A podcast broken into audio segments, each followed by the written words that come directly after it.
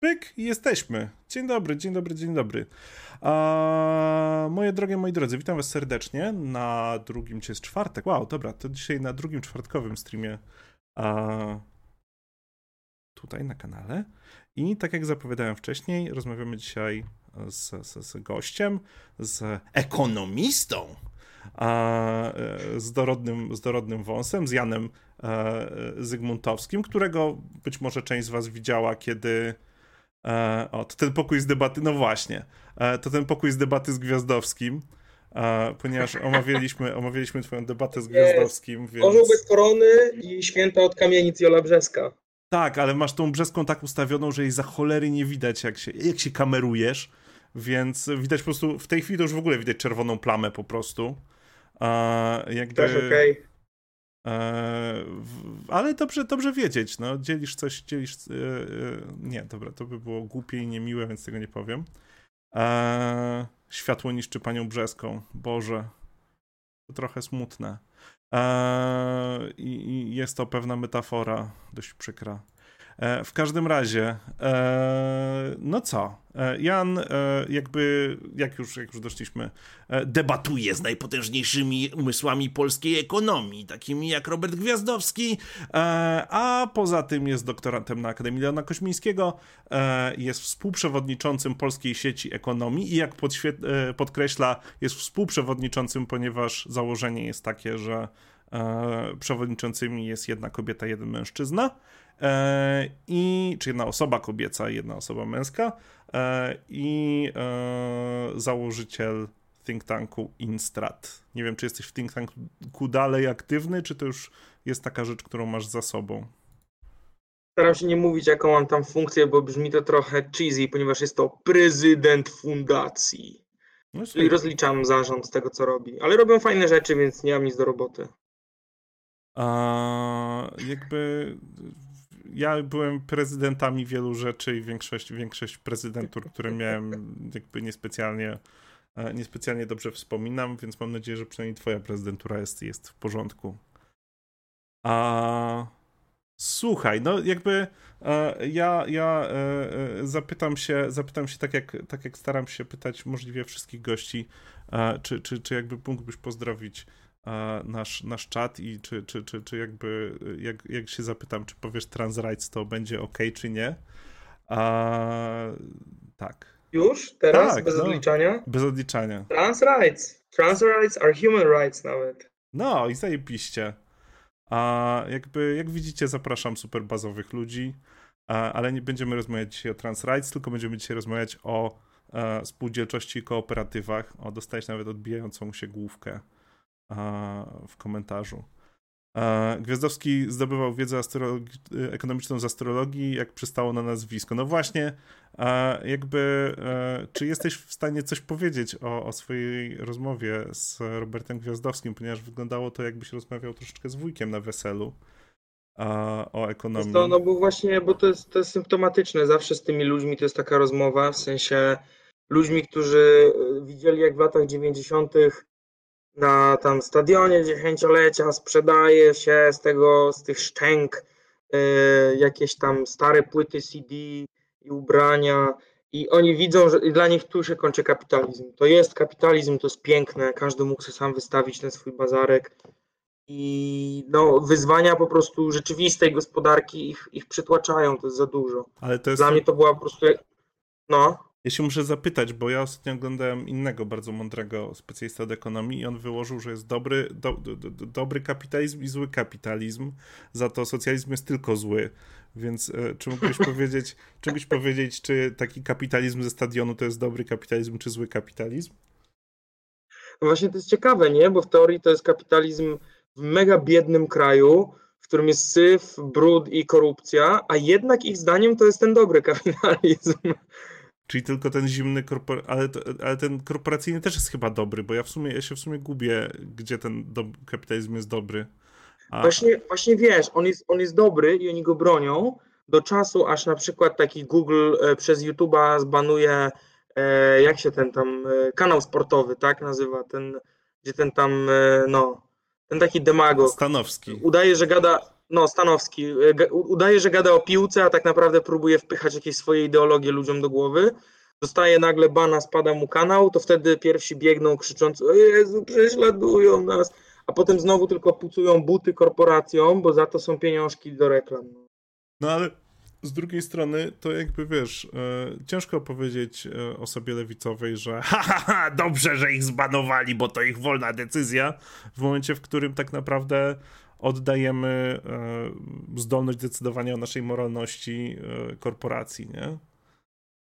A nawet algorytmom w tym przypadku, nie? Bo to jest automatyczne zrzucanie najczęściej. E, no nie, to... jakby ja, ja... Mów, proszę. Wiesz, od dawna y, właśnie no jakby jestem za tym, żeby to, żeby to regulować, tylko też wizja, że y, robią to, nie wiem, sądy 24-godzinne y, stanowione przez Zbyszka Ziobro albo jakieś inne tego typu rozwiązania, no wydaje mi się to absurdem, nie? Od lat mówię, że moim zdaniem powinniśmy to po prostu zdecentralizować. No, każdy użytkownik Facebooka powinien tygodniowo wyrabiać swoją normę, yy, na przykład oceniając 20 komentarzy i w ten sposób po prostu jak ktoś w ocenie tam x osób wypada poza normę, no to widzimy, ok, to nie jest tylko dla mnie czy dla ciebie, ale dla, nie wiem, 10 oceniających to jest pojebany komentarz i trzeba go po prostu wywalić, tyle. No dobra, ale z drugiej strony wiesz, masz na takim Facebooku masz bardzo dużo e, treści, które, które facebookowych cenzorów ludzi traumatyzują i generalnie rzecz biorąc e, no zostawiają z, z brzydkimi wspomnieniami i dziurami w głowie, bo, bo nikt nie chce oglądać takiej ilości, nie wiem, e, przemocy na zwierzętach, dziecięcej pornografii i tego. No nie załatwisz tego e, uspołeczniając to, bo jakby to jest świetny sposób, żeby straumatyzować całą populację, e, niekoniecznie realizując jednocześnie cele, nie?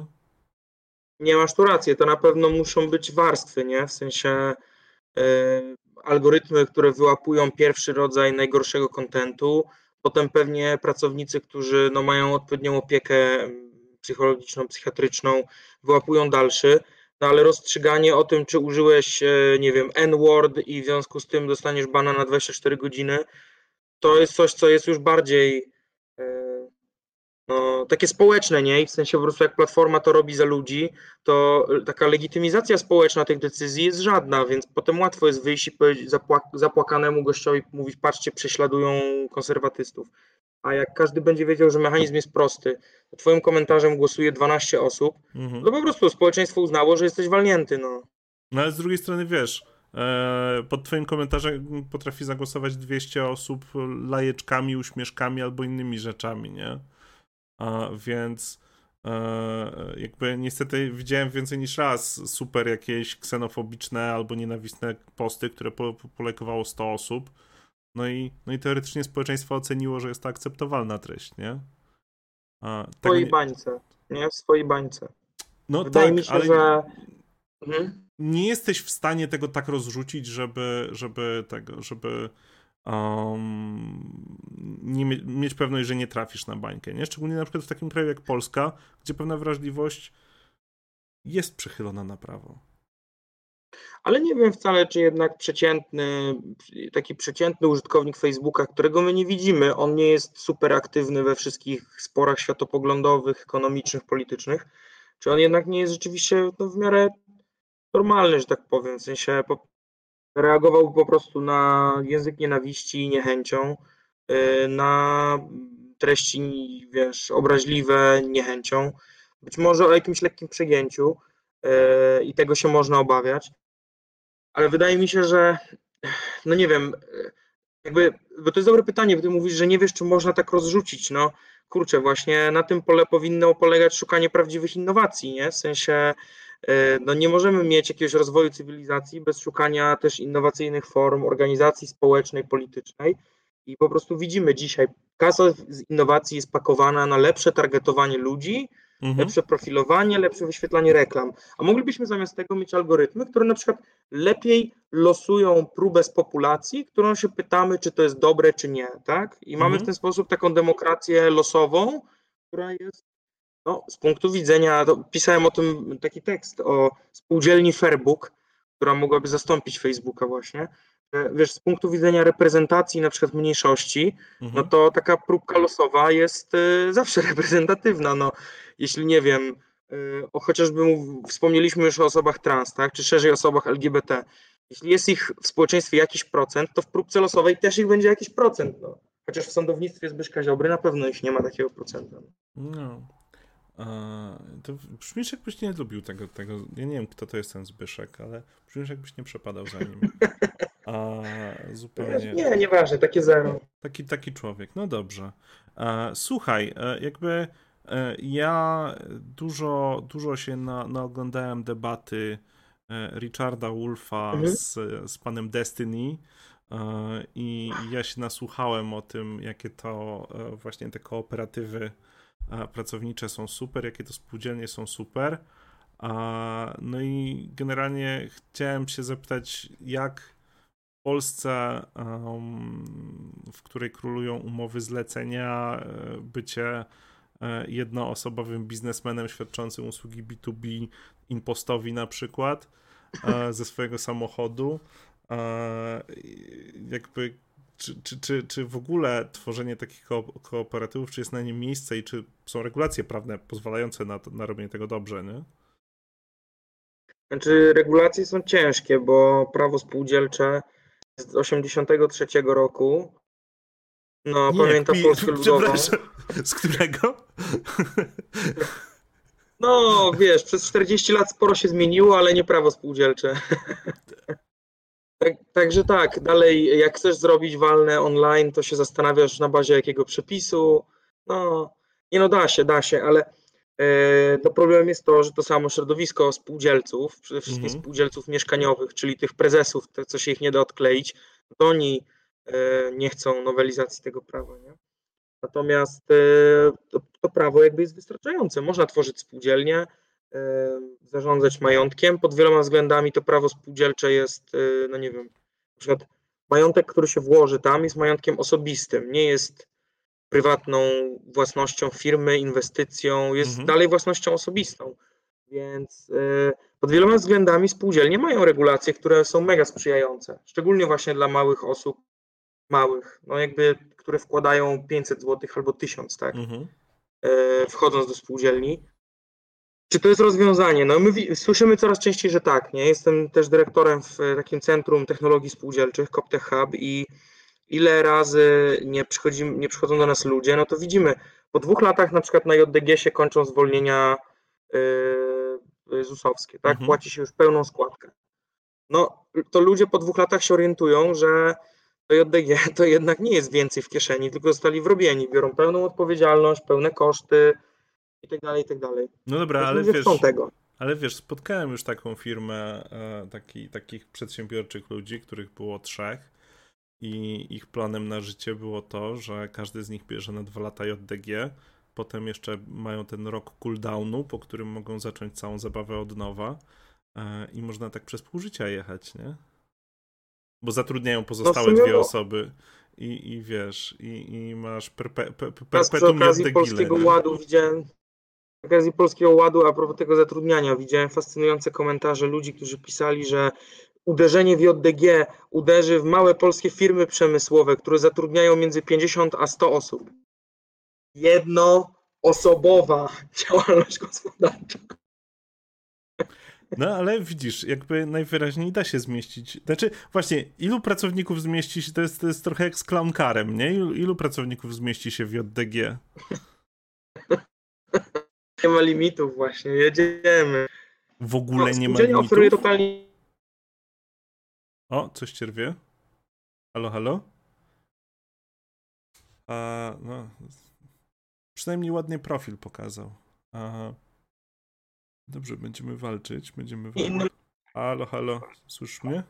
Dobra, mam cię. Dobra. Twoje UPC zastrajkowało chyba w końcu.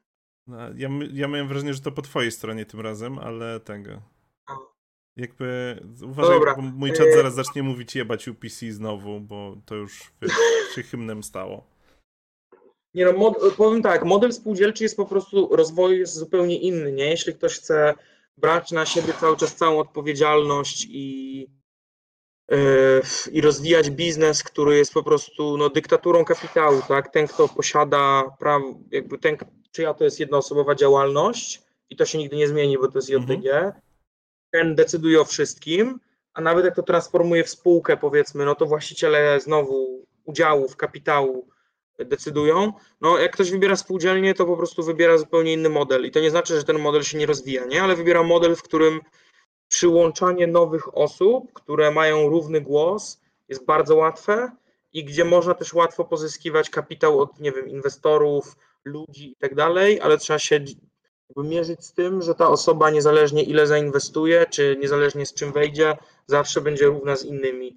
Więc tak jakby ta dynamika zarządzania demokratycznego jest, jest zupełnie inna, nie? Niby, niby ona też pozwala na inne rzeczy, na fajniejszy rozwój, ale jest trudna. No dobra. Nie będę oszukiwał. Ale wiesz, weźmy za przykład takiego, wiesz, jesteśmy hipsterem, i, i, i, i e, zebrało się, nie wiem, zebrała się czwórka przyjaciół hipsterów, chcą otworzyć fajną kawiarnię z jakimiś alternatywkami, kawy, kawy sięgające 200 zł za ziarenko, w ogóle będziemy robić wszystko, będziemy sami palić kawę, wszystko będziemy robić. No i wiesz, no i mamy cztery osoby, zakładamy sobie spółdzielnię, jedziemy tego, no i potem zatrudniamy pracownika, nie? I a jak, jak taki pracownik, który, którego potencjalnie przyjmiemy, nie wiem, na trzy miesiące, e, jak on może mieć taki sam głos jak my, e, żeby i, i, nie narobić nam problemów? Bo to jest jakby ta rzecz, której ja na przykład nie do końca jestem sobie w stanie wyobrazić, nie? Nie ma. Niestety nie ma takiego mechanizmu. W sensie y, spółdzielnia jest z definicji otwarta, więc jakby każdy może złożyć deklarację członkowską. Mhm i wtedy odpowiedni organ, czyli albo walny, albo rada nadzorcza, albo zarząd, w zależności od tego, kto przyjmuje, no może musi się ustosunkować, tak? Jeśli się nie ustosunkuje, to ta osoba jest przyjęta. A jeśli się ustosunkuje, że nie, no to musi podać jakiś powód. On może być oczywiście fikcyjny, nie? Ale no to otwiera już jakieś pole dialogu, tak? W sensie mhm. oni naprawdę mówią wtedy, dlaczego nie takiemu pracownikowi. Ale nie no, są przypadki, takie nawet w Polsce mieliśmy, gdzie spółdzielnie zatrudniały ludzi na warunkach, no, nie najlepszych. Myślę tutaj o fabryce y, która była chyba pod Wrocławiem. Mhm.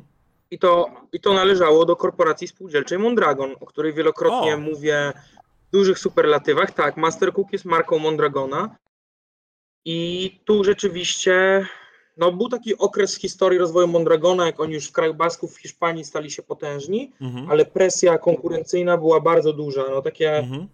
Późne 90. lata, wczesne 2000 i tam wdrożono strategię wtedy ekspansji, nie? takiej globalizacji. Dobra, tylko wiesz co, zanim się, zanim się no. w to zakopiemy, to jednak powiedzmy dokładnie, co to jest Mondragon, jaką ma strukturę, bo wiesz, ja mogę wiedzieć, a moi widzowie niekoniecznie. A więc jakby, czy mógłbyś tak e, chociaż e, w kilku słowach wytłumaczyć, jak Mondragon działa? Tak. Jak rozumiem, on jest zespołem tak naprawdę e, spółdzielni, a nie jedną wielką spółdzielnią, tak? Tak, to jest e, tak jakby spółdzielnia spółdzielni w pewnym sensie. Wprost się to nazywa korporacją, mhm. e, natomiast korporacją spółdzielczą.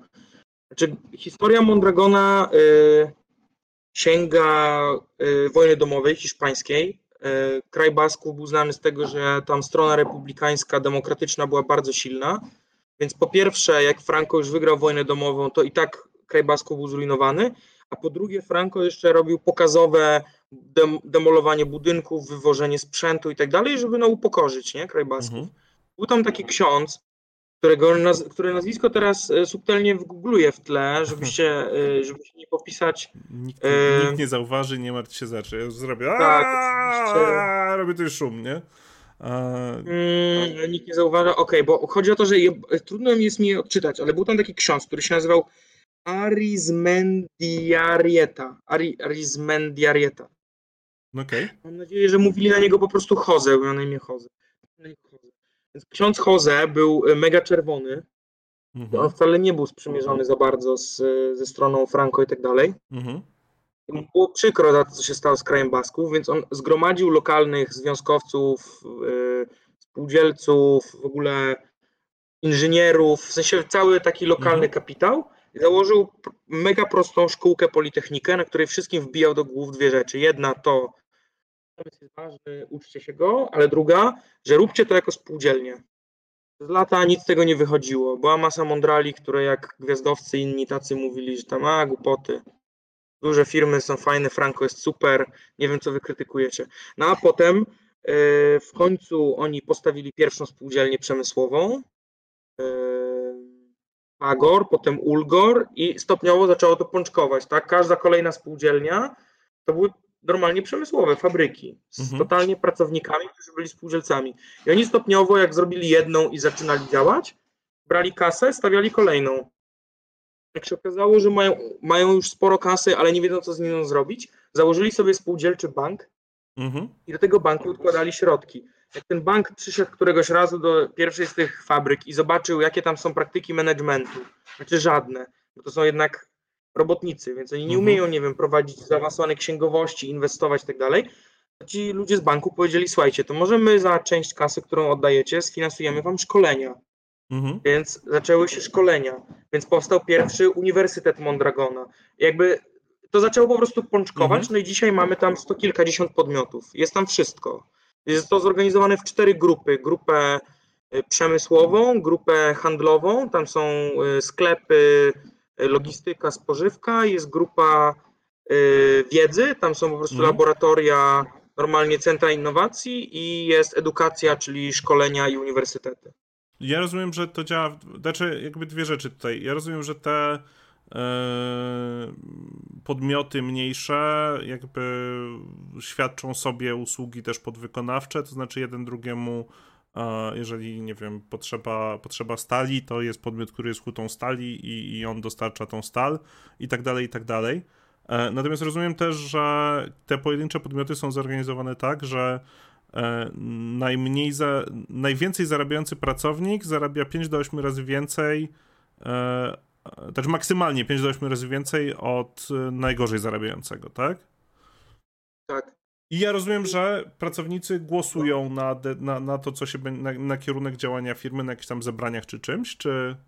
Nie, nie mogą głosować na wszystko, nie? Ale podstawą spółdzielczości, ponieważ to jest mega ciekawe, ale jakby spółdzielczość ma trochę swoje, nie chcę mówić odrębne prawo, żeby tu nie było, że jakieś specjalne strefy spółdzielcze istnieją Mhm. na świecie, e, ale tak jakby spółdzielczość ma swój na przykład samorząd, w Polsce to jest Krajowa Rada Spółdzielcza, Mhm. Czyli to jest tak jakby takie zrzeszenie wszystkich spółdzielni, które trochę wyznacza kierunki i reprezentuje całą spółdzielczość.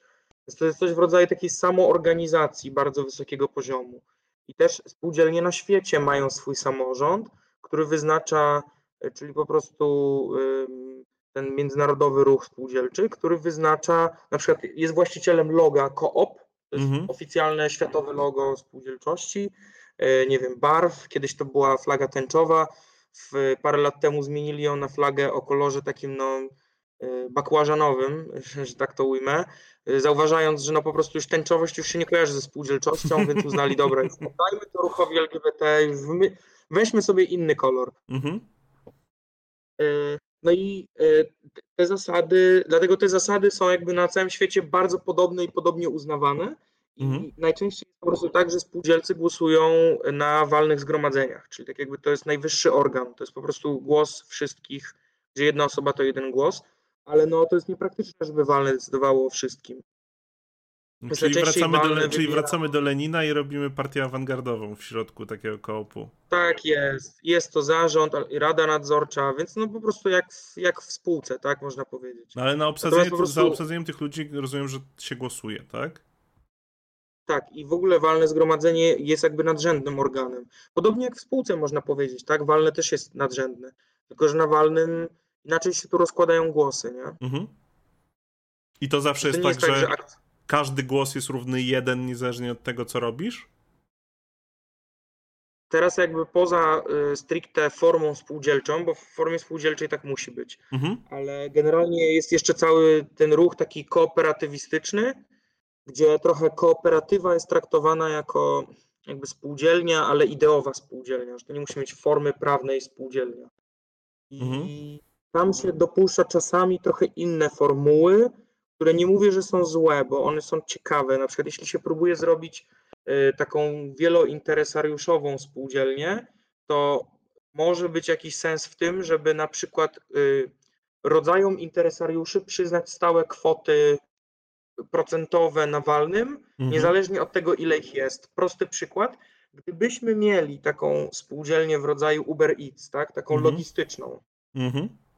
która, której właścicielem byłyby restauracje, które dołączają, żeby mhm. zainwestować środki i partycypować, pracownicy, którzy jeżdżą i na przykład y, stali klienci, którzy bardzo dużo kupują przez tą apkę i chcą być w systemie, no to gdybyśmy mieli większość restauratorów, to oni nagle mogliby na przykład decydować o tym, że wybieraliby swój zarząd, który by obniżał pensję. Mhm. Nie? Więc najlepiej byłoby zrobić tak, że to jest jakiś taki sensowny split, że nawet jeśli teraz przyjdzie nam cała masa nowych restauracji, z czegoś powinniśmy cieszyć, no to, że one nie zdominują głosów, nie? Więc to jest, to jest skomplikowane do wyważenia. Dlatego te cyfrowe spółdzielnie, częściej się mówi, że to są platformowe kooperatywy, że to niekoniecznie są spółdzielnie, yy, no ale to są już duże niuanse, nie? Na razie to byśmy chcieli, żeby w ogóle spółdzielczość odżyła w Polsce.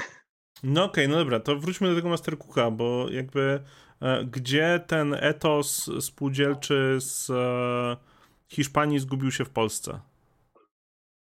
Na etapie globalizacji, po prostu szukania um, przewag konkurencyjnych, nowych rynków. Wszyscy wtedy wchodzili do Chin i e, wyzyskiwali tam pracowników, mhm. tak, nie wiem, Apple miał Foxcona, ludzie skakali z okien i tak dalej. No a spółdzielnia Mondragon uznała, że no to my tak przecież szanujemy miejsca pracy i w ogóle to wybierzemy kraj, to nie będziemy brali tych biednych Azjatów, weźmiemy takich no to naszych sąsiadów, Polaków, Weźmiemy no tych, tych nie niewie, niewiele biedniejszych od, od Hiszpanów, Polaków, tak? Dokładnie. No i nikt nie patrzył na to, co się dzieje w Polsce, nie? W sensie zatrudniono tutaj lokalnych menedżerów, oni pokazywali fantastyczne wyniki, wszyscy byli zadowoleni. E, no tam potem związkowcy się zorganizowali, robili protesty mm, dosyć solidne i rzeczywiście centrala Mondragona przemyślała to przez ostatnie 10 lat i e, mają teraz dużo mocniejsze zasady, i które enforcują globalnie, mają też mocne nastawienie na przykład na zielony rozwój, zrównoważony.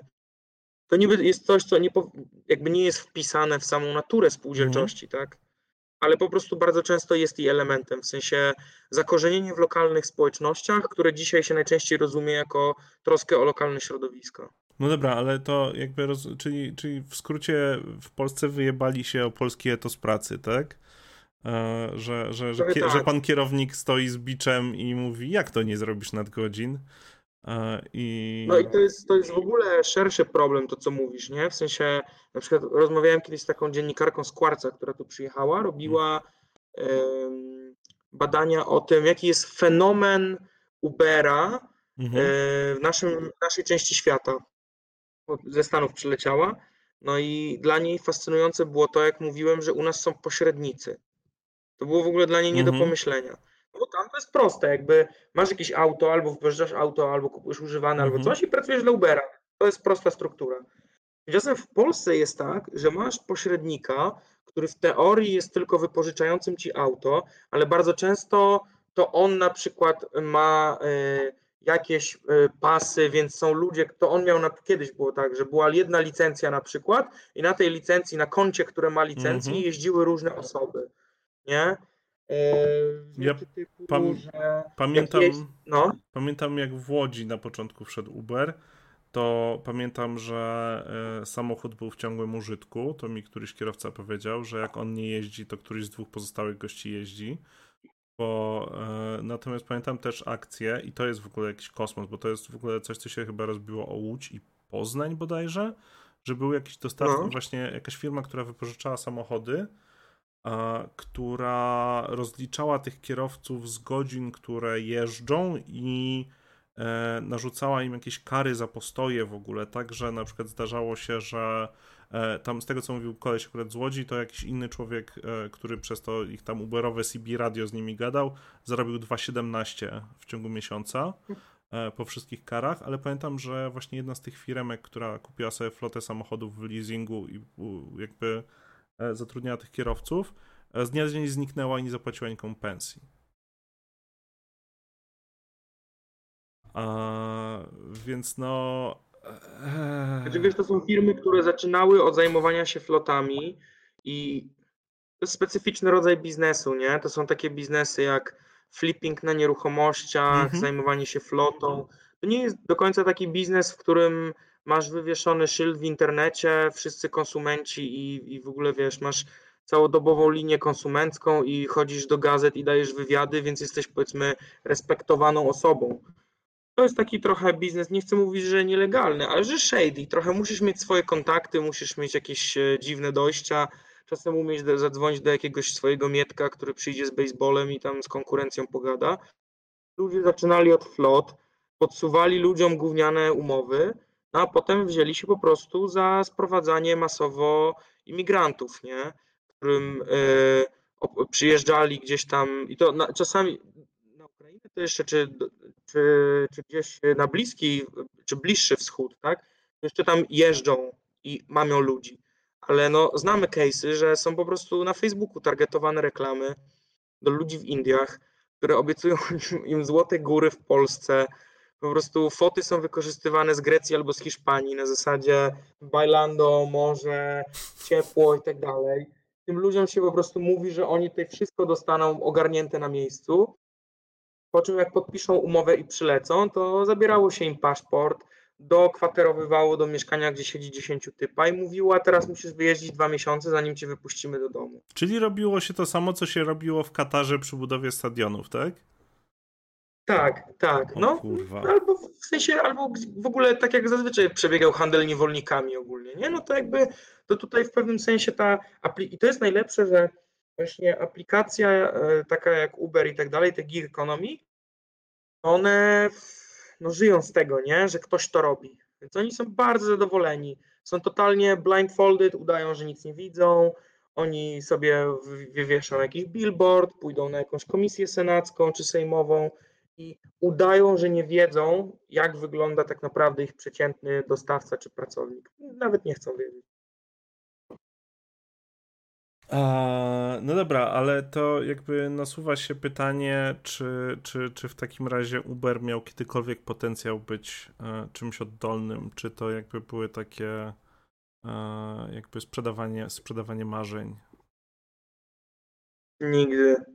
Nigdy i on nigdy nie mógł się spiąć. W sensie platforma, która jest łatwo kopiowalna, bo nie dajmy się nabrać, mhm. tam nie ma nic innowacyjnego w samym prostym interfejsie, jakiś, no może algorytm meczowania popytu i podaży, ale dziś jest zaprojektowany w taki sposób, że też nie maksymalizuje satysfakcji użytkownika, tak, tylko cel samej aplikacji. E, no i próba walki o wszystkie rynki globalne, na wszystkich podejmowana nieuczciwie, przy przycinaniu lokalnego prawa, tylko po to, żeby podbić ten rynek, a potem podnieść mega wysoko ceny, żeby wreszcie zwrócić inwestorom całe pieniądze spalone po drodze na podbój rynku. W sensie, tu albo była cała masa założeń co do tego, jak naiwni, słabi, głupi, niereagujący na rzeczywistość są ludzie i że po prostu dadzą się mhm. tak wyrolować, no albo albo Uber naprawdę po drodze uwierzył, że zbuduje autonomiczne pojazdy i wyrzuci ludzi z zawodu kierowcy. No dobra, ale ja słyszałem na przykład coś takiego, że Uber jakby, że to, że Uber nie jest e, dochodową e, spółką jest o tyle korzystne, ponieważ e, inne korporacje mogą jakby inwestować w Ubera i zgłaszać, znaczy i odpisywać sobie to od podatku, kiedy Uber wykazuje straty. To faktycznie tak jest?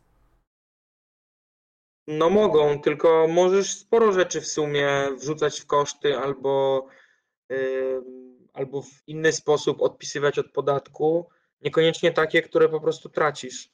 No to mhm. są stracone pieniądze. W sensie, no ostatnio było głośno o Met, Met Gali, tak? I że tam Aleksandria Ocasio-Cortez... No tak, ale ona została zaproszona, więc wiesz... Tak, tak, jakby... oczywiście, ale chodzi o to, że no przecież na Met Gale ci wszyscy bogacze właśnie po to idą, nie? Mogą po pierwsze odpisują sobie ticket wejściowy 35 tysięcy jako charity, a potem wszystko, co wydadzą tam na miejscu, czy co, nie wiem, co się kupuje na aukcjach sztuki, te wszystkie rzeczy najczęściej idą na cele charity i też można je odpisać. No to przynajmniej masz obraz na ścianie, a nie gotówkę spaloną na to, żeby podbijać rynek na drugim końcu świata, nie? No dobra, ale jakby E, zaczynamy odchodzić od spółdzielczości, zastanawiam się, czy, czy cię zawracać, czy, czy, czy, czy, jakby, e, czy jakby pytać cię, czy to, już jest, że, czy to już jest ten etap, że musimy zjeść tych wszystkich bogoli, e, bo inaczej się nie da.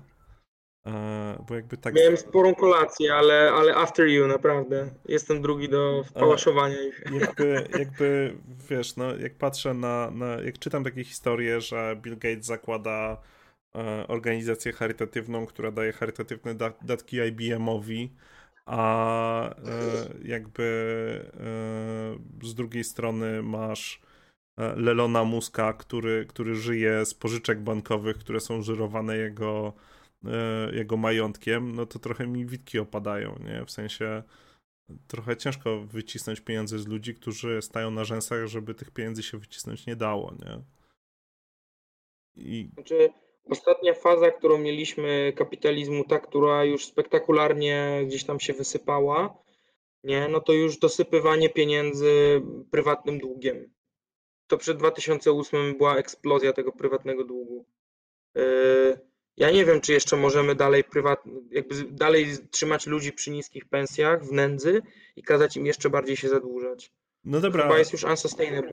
No dobra, ale wiesz, mamy z jednej strony e, Stany, gdzie te, e, ten czek tam na 2000 dolarów od Bidena, czy tam 1600 dolarów od Bidena doprowadził do sytuacji, że wiele osób nie chce iść do tych niskopłatnych prac i ogólnie mają dziurę, dziurę w zatrudnieniu.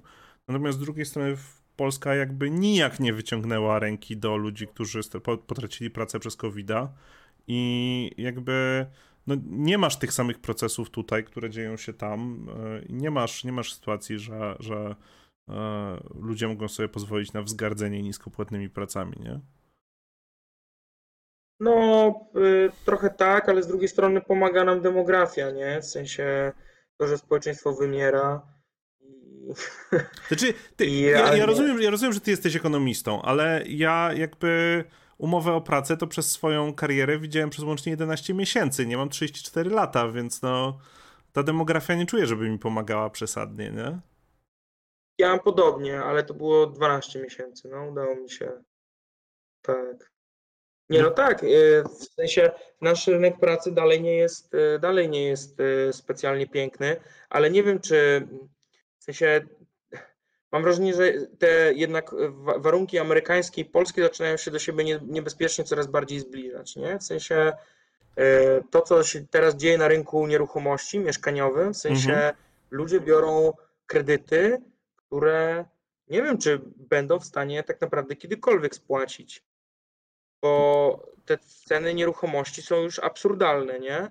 I to nie jest tak, że no chyba, że na starość będziesz stwierdzić, że spłacisz, bo będziesz sprzedawał to mieszkanie na raty, no ale to żeby i sprzedasz je, żeby ostatnie raty, tak? Ale no dobra, ale wiesz, ale czy jakby, czy to znaczy, że, ten, że ta polska e, jakby bańka, bąbel um, nieruchomości jest w jakikolwiek zbliżony do tego bombla z 2008 w Stanach? E, strukturalnie jest chyba trochę inny bo jednak to jest w ogóle ciekawe, nie? E, są, są sensowne badania na ten temat, że to, co doprowadziło do takiej ekspansji tej bańki mhm. nieruchomości w Ameryce, nie byli wcale ci biedni, którzy nie powinni byli dostać nigdy tego kredytu, subprime i tak dalej. E, ilość jakby tak powiedzmy wielkość, tak, czyli ilość razy kwoty mhm. subprime'ów w całości tego e, długu, który tam istniał, była naprawdę marginalna. To nie, to, I to nie od nich się e, zaczęło całe domino wywracać. Mhm. To, co, to, zaczęło wywracać, to ogromnej skali brania kredytów przez klasę średnią pod cele inwestycyjne. No i masz Czyli dzisiaj to samo z funduszami inwestycyjnymi, czy, czy, czy to nie jest to samo? No bo Właściwie fundusze inwestycyjne uważam, że to nie do końca jest to samo, bo one głównie obracają, obracają pieniędzmi no, odkładanymi na emerytury. Nie? Kanadyjskie fundusze e, emerytalne, norweskie, szwedzkie, to jest w większości kasa wydawana e, w długim horyzoncie. To są mhm. emeryci, którzy będą chcieli zwroty z tego zobaczyć tak naprawdę za może 20 lat. Po prostu już te fundusze też nie wiedzą w co inwestować, więc po prostu skupują najprościej rentiersko nieruchomości. Ja myślę, że to, co jest podobne, to jest ta grupa takich średnioklasowych fliperów, mhm. którzy przychodzą, kupują nieruchomości, liczą, że może zaraz im tutaj z wynajmu się to samo jakoś spłaci, a może jeszcze sprzedadzą w sumie po flipie. I to jeszcze teraz ma sens. Sądzę, że wchodzimy już w fazę, w której, w której ten sens traci. Ale oczywiście normalni ludzie też dostaną, że tak powiem, po dupie, jak ten rynek się wywróci, tak?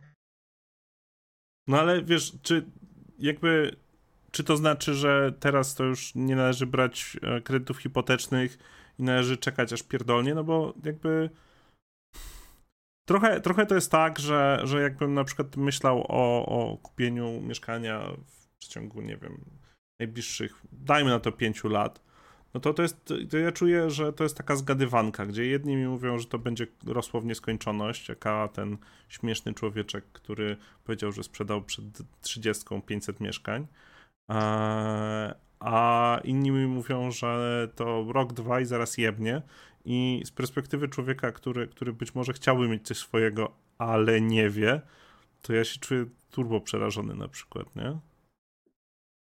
E, myślę, że jeśli się ma swoje własne potrzeby mieszkaniowe, to powinno się po prostu przeliczyć, czy ma się takie możliwości i zrobić to ASAP. Zupełnie realistycznie. Ale sądzę, że ci, którzy robią to w celach stricte inwestycyjnych i zapakowali się w dwie, trzy nieruchomości i ledwo je dopinają, że oni będą mieli za chwilę problem. Bo mhm. wystarczy, że nie będą w stanie przez kwartał, pół roku znaleźć najemcy za cenę, która wystarcza im do spięcia akurat y, rosnących opłat za śmieci, rosnących za wodę, y, czynszu, funduszu remontowego i jeszcze kredytu, a może jak się stopa procentowa podniesie, a pewnie za chwilę w końcu zacznie się podnosić, tak jak sobie tego życzy połowa rynku i wszyscy krzyczą glapa podnoś, to wreszcie tą inflację zatrzymasz Oczywiście stopa procentowa w Polsce nie ma prawie żadnego wpływu na inflację, bo inflacja ma zupełnie inne mm, e, czynniki bazowe, tak, ale to jest, to jest dyskusja za, za gruba dla polskich wolnorynkowców. No i nagle się okaże, że nie są w stanie spłacić tych, tych dwóch, trzech inwestycji. Moim zdaniem to ci ludzie będą problemem. Okay. I jeśli to się rozleje na resztę gospodarki, to wtedy zwykli kredytobiorcy też będą mieli. Ale być może się nie rozleje, no bo Akurat e, wydaje mi się, że czasami. E, słuchaj, no można zrzutkę zawsze zrobić na no. zrzutce, powiedzieć, ja sflipowałem trzy mieszkania, teraz potrzebuję odratować. E, dajcie, już widzieliśmy takie przykłady, nie? To nie można, nie można więcej takich zrzutek po prostu zrobić? Laptopa można, mieszkanie można, czego nie można. No, dokładnie, nie? No jakby nie przesadzajmy rzecz. Ja mam, ja mam na przykład Patronite'a, ja, ja cały czas mówię moim ludziom, żeby, żeby wspierali mnie na Patronite.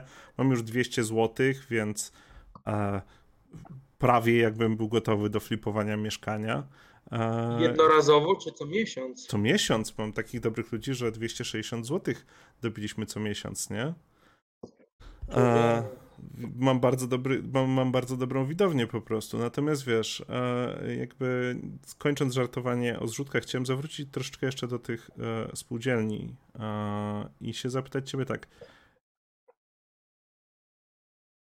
co właściwie jest jakby młodemu, przedsiębiorczemu człowiekowi potrzebne, żeby spółdzielnie założyć i jakby jakie są, czy są jakieś takie czynniki ryzyka, które, które mogą go przekonać, że jednak woli założyć spółkę i jak go od tego odwieść? Ale fajnie, że powiedzieć przedsiębiorczemu człowiekowi. W sensie to jest totalnie hasło, które trzeba odzyskiwać jakby jak się jest przedsiębiorczym, rzutkim, po prostu rzutką, aktywną osobą, która chce coś fajnego w życiu robić, to, to w ogóle nie znaczy, że trzeba iść i robić rzeczy dla zysku, nie? Mhm.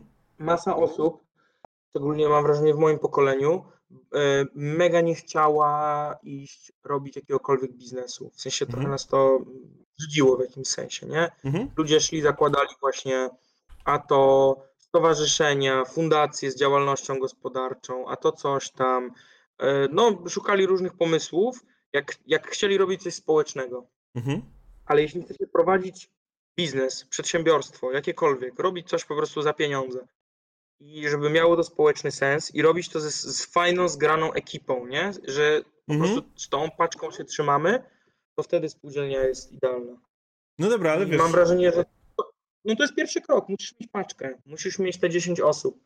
A to nie jest trudne. Gdzie, ale muszę, muszę, mieć, teraz... muszę wystartować z minimum 10 osobami? Tak. Okej. Okay.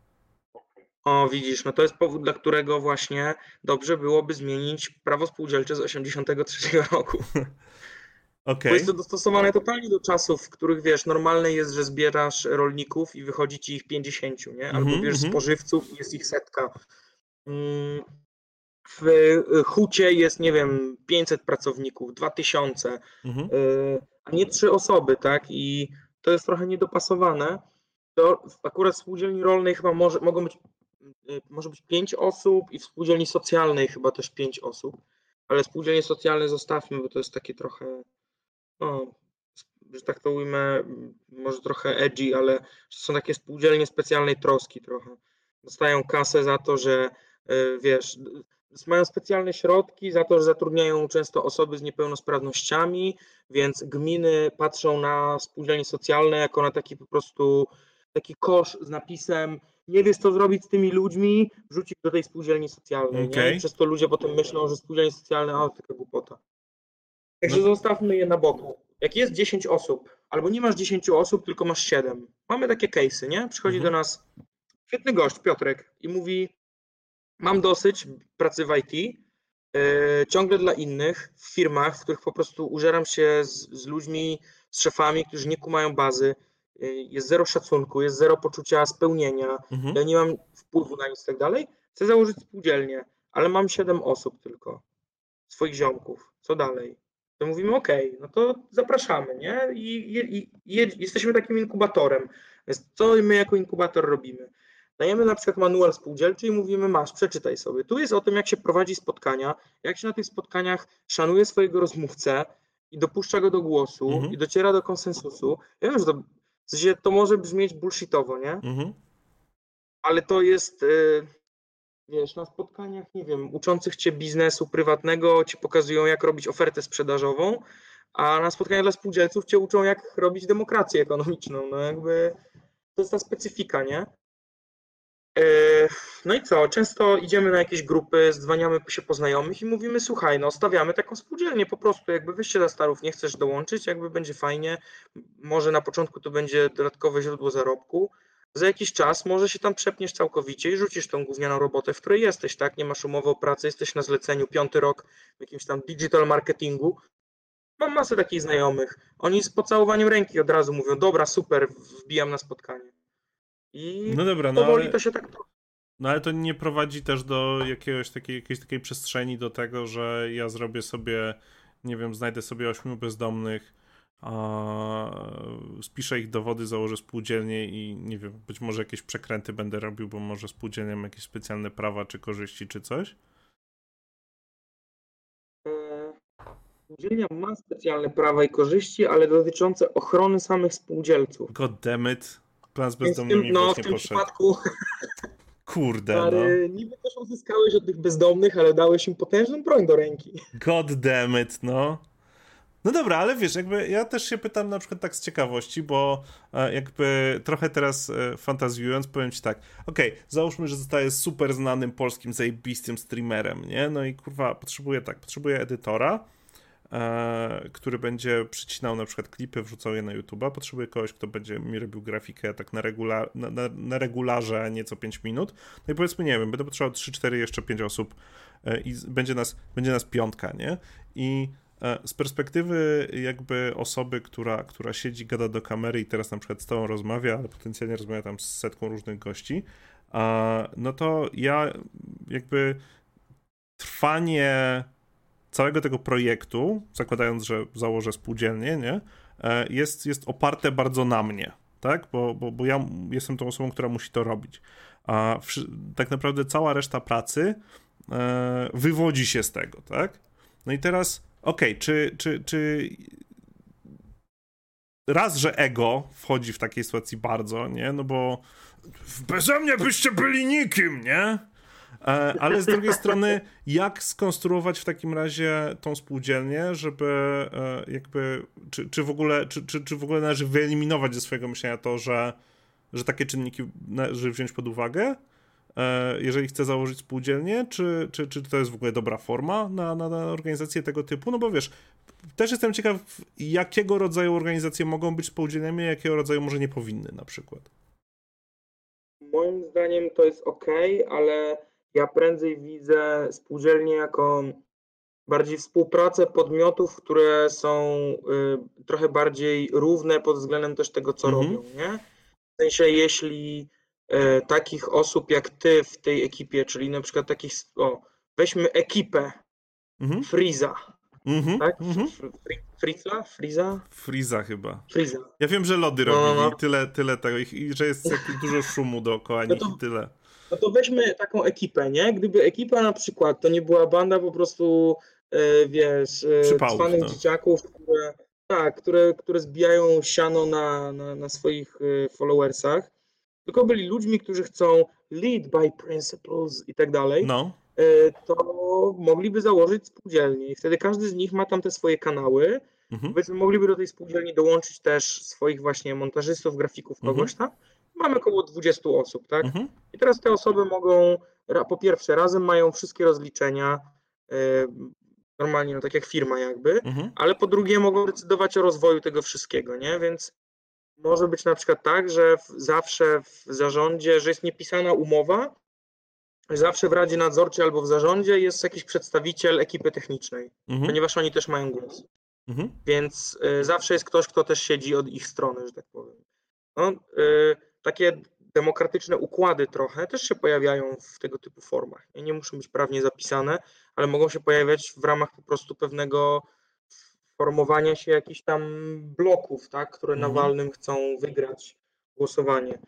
Wydaje mi się, że to muszą być różne podmioty, więc prędzej streamerzy razem, tworzący spółdzielnie, artyści razem, mhm. dziennikarze razem, i że raczej oni ze swojego grona wybierają swój, swój zarząd, czy ludzi, którzy są ich menedżerami, bo widać, że mają kompetencje do tego, niż to jest zlecanie totalnie, nie? Bo jak to jest totalnie zlecanie, to lepiej byłoby jednak tamtym osobom założyć taką spółdzielnię freelancerów audiowizualnych. Nie? nie no, ja nie mówię, ja właśnie nie mówię o freelancerach, ja mówię, wiesz, chcę, żeby wszyscy pracowali e, na, na etacie, ja mówię, że chcę, żeby wszyscy tego, tylko właśnie e, chodzi mi o to, że, że no jak słucham o tych pięknych, ale idealnych ty, rzeczach. Ale to mówisz tylko ty i tylko ekipa pracująca nad rzeczą tak, tak. twoim potencjalnym streamem.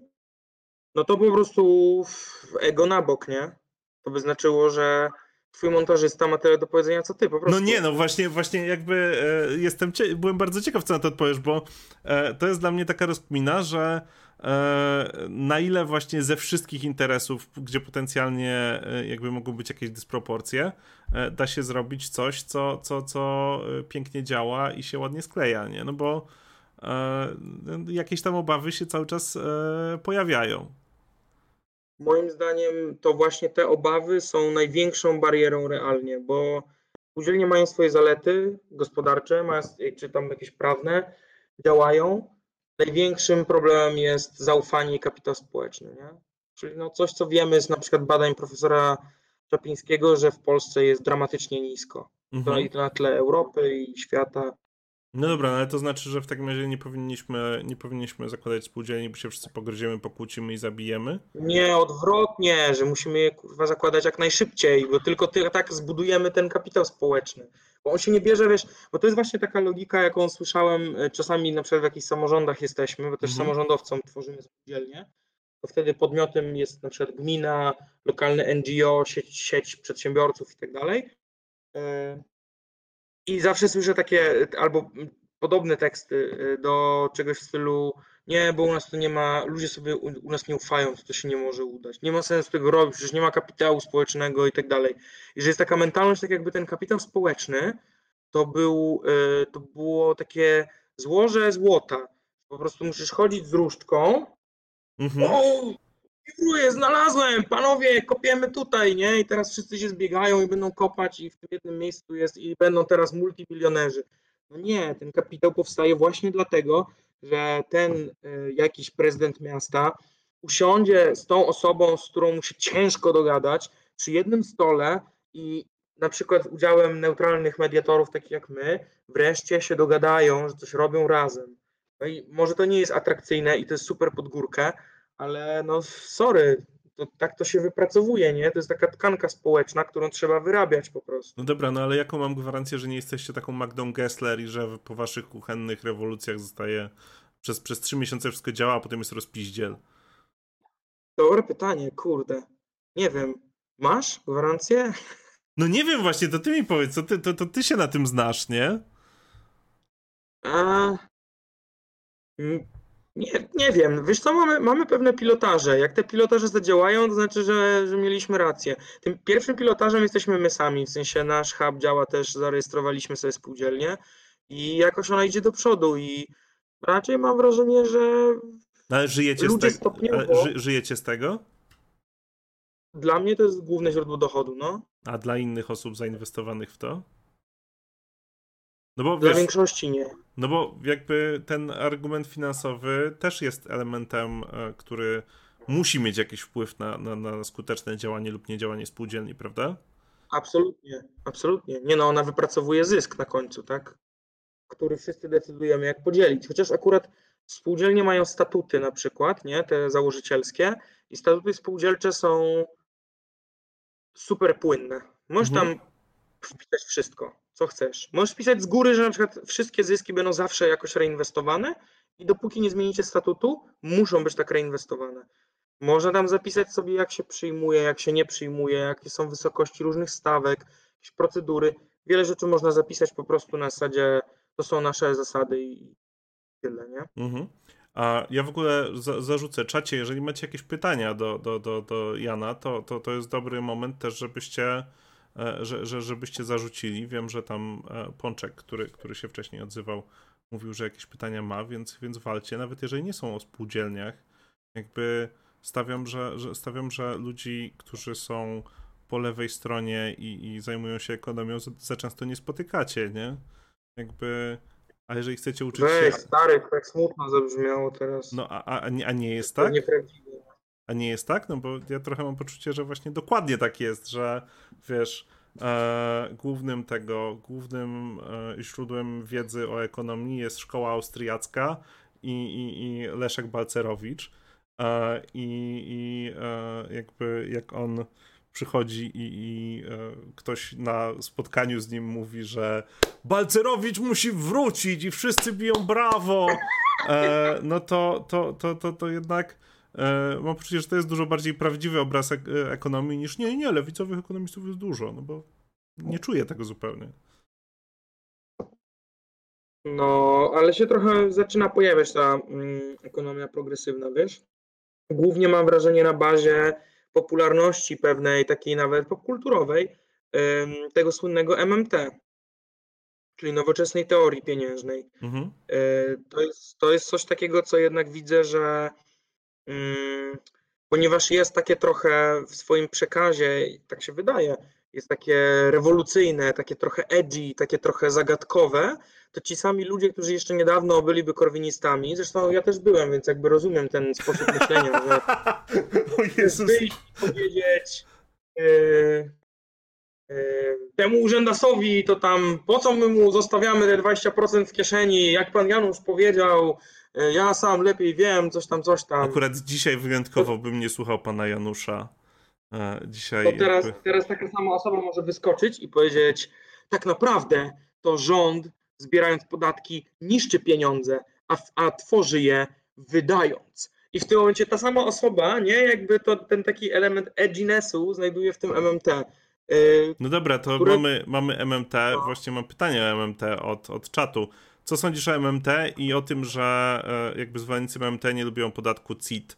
E, ponoć LR, e, LR Ray postuluje zniesienie CIT-u i opodatkowanie zysków kapitałowych zamiast tego.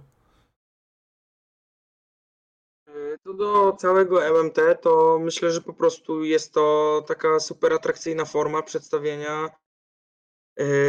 po prostu postkeynesizmu, nie? Czyli który nazywa się postkeynesizmem, a tak naprawdę jest powrotem do takiego pra bardzo prawdziwego, oryginalnego keynesizmu.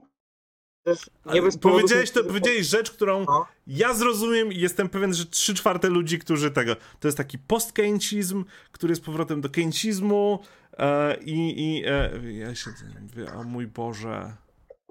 A jakby e, nie jest, to, nie jest to zdecydowanie najłatwiejszy sposób przekazania tego i jestem pewien, że... Okej, okay, nie, dobrze, dobrze, dzięki, dzięki za reality check. E, no dobra, chodzi o to, że tak naprawdę to to jest bardzo podobna kmina jak kmina e, Keynesa pod tytułem, czy Kaleckiego pod tytułem musi być public spending, musi, muszą być inwestycje publiczne, muszą być, rząd musi wydawać. Jak rząd nie wydaje, to inwestorzy w pewnym momencie wpadną w panikę, że kurde, teraz będzie kryzys, bo nie będzie w przyszłości popytu, więc przestają inwestować i się nie przekonają do tego, żeby inwestować, bo cały czas będą wierzyć, że jest kryzys. No i po prostu MMT też y, patrząc z dystansu widzi to, a potem sobie myśli, no dobra, ale to jakby w ogóle jaka jest natura pieniądza? Natura pieniądza jest taka, że on jest relacją społeczną. Skoro już to keynesiści zauważyli, że to jest relacja społeczna i że jak ludzie przestają wierzyć w napędzanie gospodarki, to go trzeba dosypać, żeby ludzie zobaczyli, że o, a jednak się kręci, jednak ta, te, w tych relacjach znowu jest płynność. Y, no i ludzie z MMT biorą to po prostu y, na maksa. Ale y, na maksa nie znaczy, że mówią drukujmy w nieskończoność, bo to nie jest prawda, ale no moim zdaniem MMT brzmi jakby jakoś tak wywrotowo, ale fundamentalnie jest prawdziwe. No jakby pieniądz to jest wyłącznie relacja społeczna. Pieniądz nie jest towarem, pieniądz nie jest, nie wiem, produktem, Pieniądz jest tylko znacznikiem wartości, bo jak trzeba, to się go dodrukuje i wsypie gdzie trzeba, no tyle. No tylko inflacją trzeba trochę. A, no dobra, ale wiesz, jak, jak, jak, za każdym razem jak słyszę o dosypywaniu jeszcze poprawionym właśnie gestem z łopatą, e, którą ewidentnie żaden ekonomista nie umie się posługiwać, ponieważ te gesty są zawsze jakieś takie... E, Oczywiście wiesz, nie, dlaczego jak, sypiesz za siebie? Jak, jak, jak u Trumpa, który też się, też pokaz- na którymś e, nie, pokazał, że wyjątkowo nie wie, jak działają łopaty, e, ale... E, mam trochę wrażenie, że jednak e, cała ta zabawa z dosypywaniem pieniędzy to jest w dużym stopniu szamanizm, i który nie ma nic wspólnego z rzeczywistością. W sensie nie chcesz tak naprawdę wywołać efektu, który jest mierzalny, tylko chcesz zaczarować ludzi, żeby oni uwierzyli, że ten efekt następuje. Tak.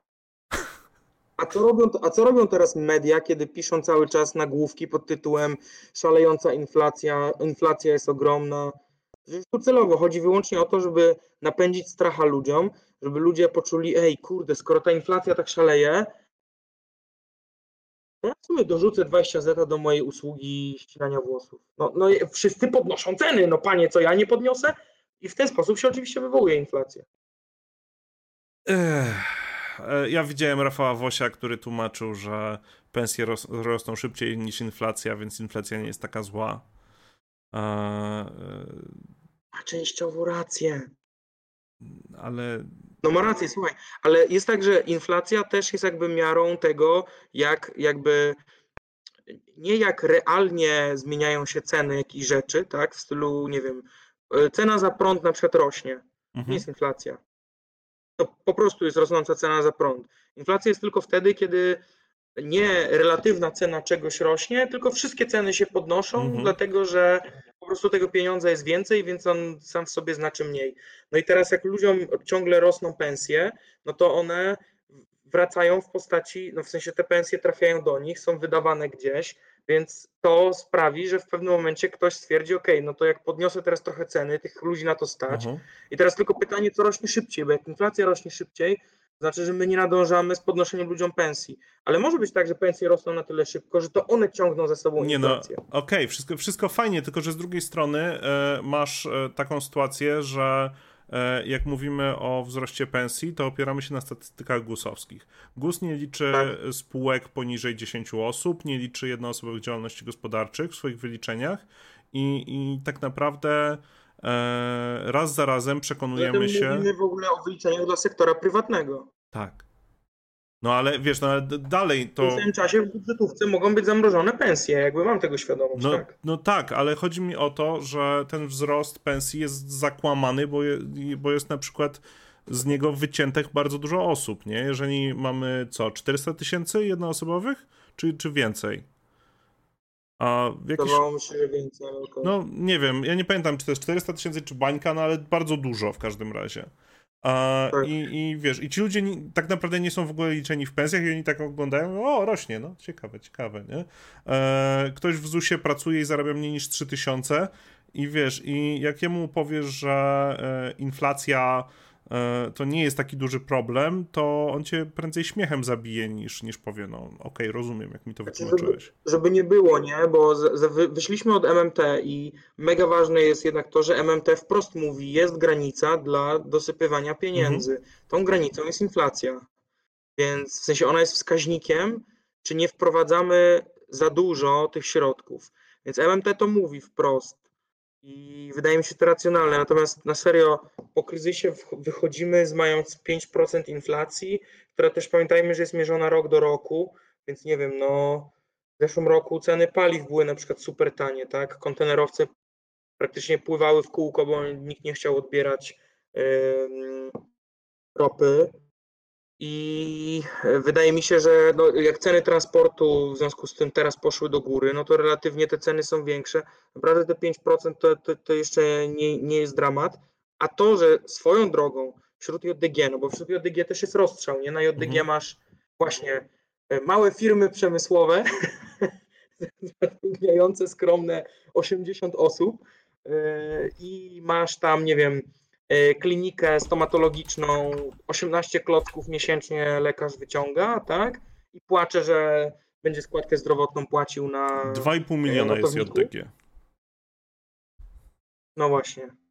Więc. Czy... Yy, no. Mhm. Przy czym 20%, podmiot, 20% podmiotów to podmioty z zawieszoną działalnością gospodarczą. Okej. Okay. No i yy, wśród tych JDG masz też tą górę, a masz też ten dół właśnie, nie? No ale Więc wiesz... kwestia tego dołu to jest kwestia złego rynku pracy, kwestia zamrożonych płac w budżetówce, to jest tego kwestia. Także wiesz, ja nie straszę ludzi inflacją, ale jak jest yy, protest pracowników ochrony zdrowia, to wykorzystuję każdą swoją możliwość, żeby ich wspierać, bo to jest prawda, trzeba im pomóc, bo oni tracą na tym. Nie no, ochrony zdrowia. Ochrony zdrowia. A wydaje mi się, że powiedziałeś służby. Wiesz co, y, możliwe, jeśli tak, to przepraszam, ale staram się wyplenić to bardzo z mojej głowy. Ja, ja, też, ja też się oduczam, o dlatego służbie, prostu... O służbie będziemy mówili, jak przywrócimy drugą Polskę Ludową. Tak, y, co oczywiście chcemy zrobić. Nie, nie, wiesz, ja cię tak złapałem trochę za rękę z, tymi, z tym, z tym e, mówieniem, że WOŚ ma trochę rację, właśnie dlatego, że e, tak naprawdę WOŚ się posługuje gównianymi statystykami, które, które nie uwzględniają bardzo dużej ilości osób, E, i e, jakby ten wzrost pensji tak naprawdę, który, który wystrzelił w górę jak e, rakieta w porównaniu z inflacją jest mocno zafałszowany, nie? I jakby do, do, do tego piłem, kiedy, kiedy mówiłem, że a, no, no, no to nie, to chyba jednak nie tak. Moim zdaniem to, znaczy moim zdaniem to dalej nie jest problem jakby ekonomicznego rozumienia samej inflacji, tylko polskiego, a to już nam któryś raz z tej rozmowy wychodzi, prostu rynku pracy, nie? Mhm. Rynku pracy, gdzie e, budżetówka jest dalej traktowana neoliberalnie. Oj, tu na pewno się właśnie z takim wosiem nie zgodzę. Prawo i Sprawiedliwość to partia neoliberalna w dalszym ciągu. Korekta kursu pod tytułem spompujemy trochę konsumpcję, żeby się narodowy kapitalizm kręcił szybciej, to nie jest zejście z neoliberalizmu. No. To jeszcze to nie jest jednak ten, to nie jest ten mistyczny, mistyczny komunizm? Tak, to jest e, e, populizm i socjalizm, jak widziałem ostatnio, jak widzę takie grafiki, naprawdę, coś mnie bierze wtedy. No dobra, ale to powiedz co z tym CIT-em jeszcze. Wróćmy, wróćmy do pytania e, od Anarcha 1. E, co, co, co o zniesieniu CIT-u i opodatkowaniu zysków kapitałowych zamiast tego? Ja nie widzę wykluczania się tych wątków. W sensie opodatkowanie zysków kapitałowych jest, tak, zdecydowanie. Co do CIT-u, rozumiem, że jego ściągalność teraz jest po prostu mega dużym problemem, no i widzimy, że to średnio działa. E, pewnie reforma ta OECD jest dobrym pomysłem, żeby jednak patrzeć globalnie na korporacje i dzielić potem między różne regiony. I to jest oczywiście wielka polityczna dyskusja, no bo pomysł jest taki, że tam mają być, to jest ten tak zwany y, pierwszy filar y, tej reformy podatkowej OECD. No i pomysł jest taki, że bierzemy całą grupę kapitałową, dajmy na to alfabet, tak, który ma i Google, i YouTube, i coś mhm. tam. I dzielimy to na części. Pierwszą częścią jest y, zysk alokowany do siedziby głównej, do matki, tam jest B plus R, tam są wszystkie rzeczy. A potem są rozdystrybuowane według kolejnych krajów. B plus, B plus R, znowu, znowu uciekasz w bardzo tego, skróty, a, które nie Badania i rozwój. Tak, badania i rozwój. Wydatki na, na innowacje, a reszta poza tą pierwszą kwotą, tą kwotą A, tam kwoty B i C są alokowane do krajów, gdzie są różne zyski, gdzie po prostu są operacje tej firmy, nie? Mhm. No i oczywiście wtedy się zaczęła wielka rywalizacja między krajami w negocjacjach, to ile będzie, jaka będzie wysokość tej stawki A? No bo stawka A prawdopodobnie najczęściej będzie stawką, która przypada Ameryce, no mhm. bo tam są siedziby. No przecież jest na A, no to, to come on, Ameryka A to, to... No, dokładnie. Pierwsza litera alfabetu, a więc America First. Wszystko jest oczywiste. E, no i jak oni sobie tam próbowali wywalczać, że na przykład to my bierzemy 80% zysków, a reszta krajów 20 dzieli między siebie, no to to było praktycznie obraźliwe. Nie? E, no teraz są jakieś tam rozwiązania takie. Ja zapamiętałem, że to stanęło na jakieś 60-40, potem tą kwotę C jeszcze wprowadzili jakąś. E, no ale rozumiem, że to by była taka reforma, która działałaby lepiej niż. Natomiast podatek od zysków kapitałowych absolutnie, tak. Od transakcji nawet e, finansowych. No dobra, ale to znaczy, że co, że dajemy, nie wiem, pół procenta od każdej transakcji bitcoinem na przykład? Fajnie, tak, ale ciężko jest je prześledzić, nie? Więc yy, pewnie dopiero przy kontakcie z walutami fiat no najlepiej to by było każdy, każdy zakup w Bitcoinie, no ale jak się nie da, to trudno, nie? Ale w, ogóle widzisz w Bitcoinie jakąkolwiek nadzieję na, na czy w innych e, altcoinach e, e, jakąkolwiek nadzieję na to, że, że, że uzdrowią ekonomię, czy masz, czy, czy bo dla mnie na przykład to jest taki tak naprawdę libertariańska zabawka, która służy tylko do mnożenia majątków najbogatszych ludzi i niczego więcej. Jakby jeżeli jesteś biedną osobą, to na, na, na tych coinach z mojej perspektywy nic nie, nie, nie, nie ugrasz. Chyba, że cofniesz się do 2010. Tak, no to jest, to jest po pierwsze to, to nie są nawet waluty. Nazywanie tego walutą jest po prostu jest, jest błędem. Waluty mają, czy, czy pieniądz ma konkretne cechy, które musi spełniać, żeby być pieniądzem i większość tych tak zwanych kryptowalut nie spełnia tych cech, więc nie jest walutami. I nie mówię tu nawet o powszechnej akceptowalności, która już jest, stawia je mocno pod nawiasem, ale musi być to chociażby funkcja obrachunkowa, tak? czyli że używamy danej waluty, aby wyrazić wartości. Mhm. No, nikt nie posługuje się w realnym świecie wyceną niczego przy pomocy, denominując to w Etherze czy w Bitcoinie. Mhm.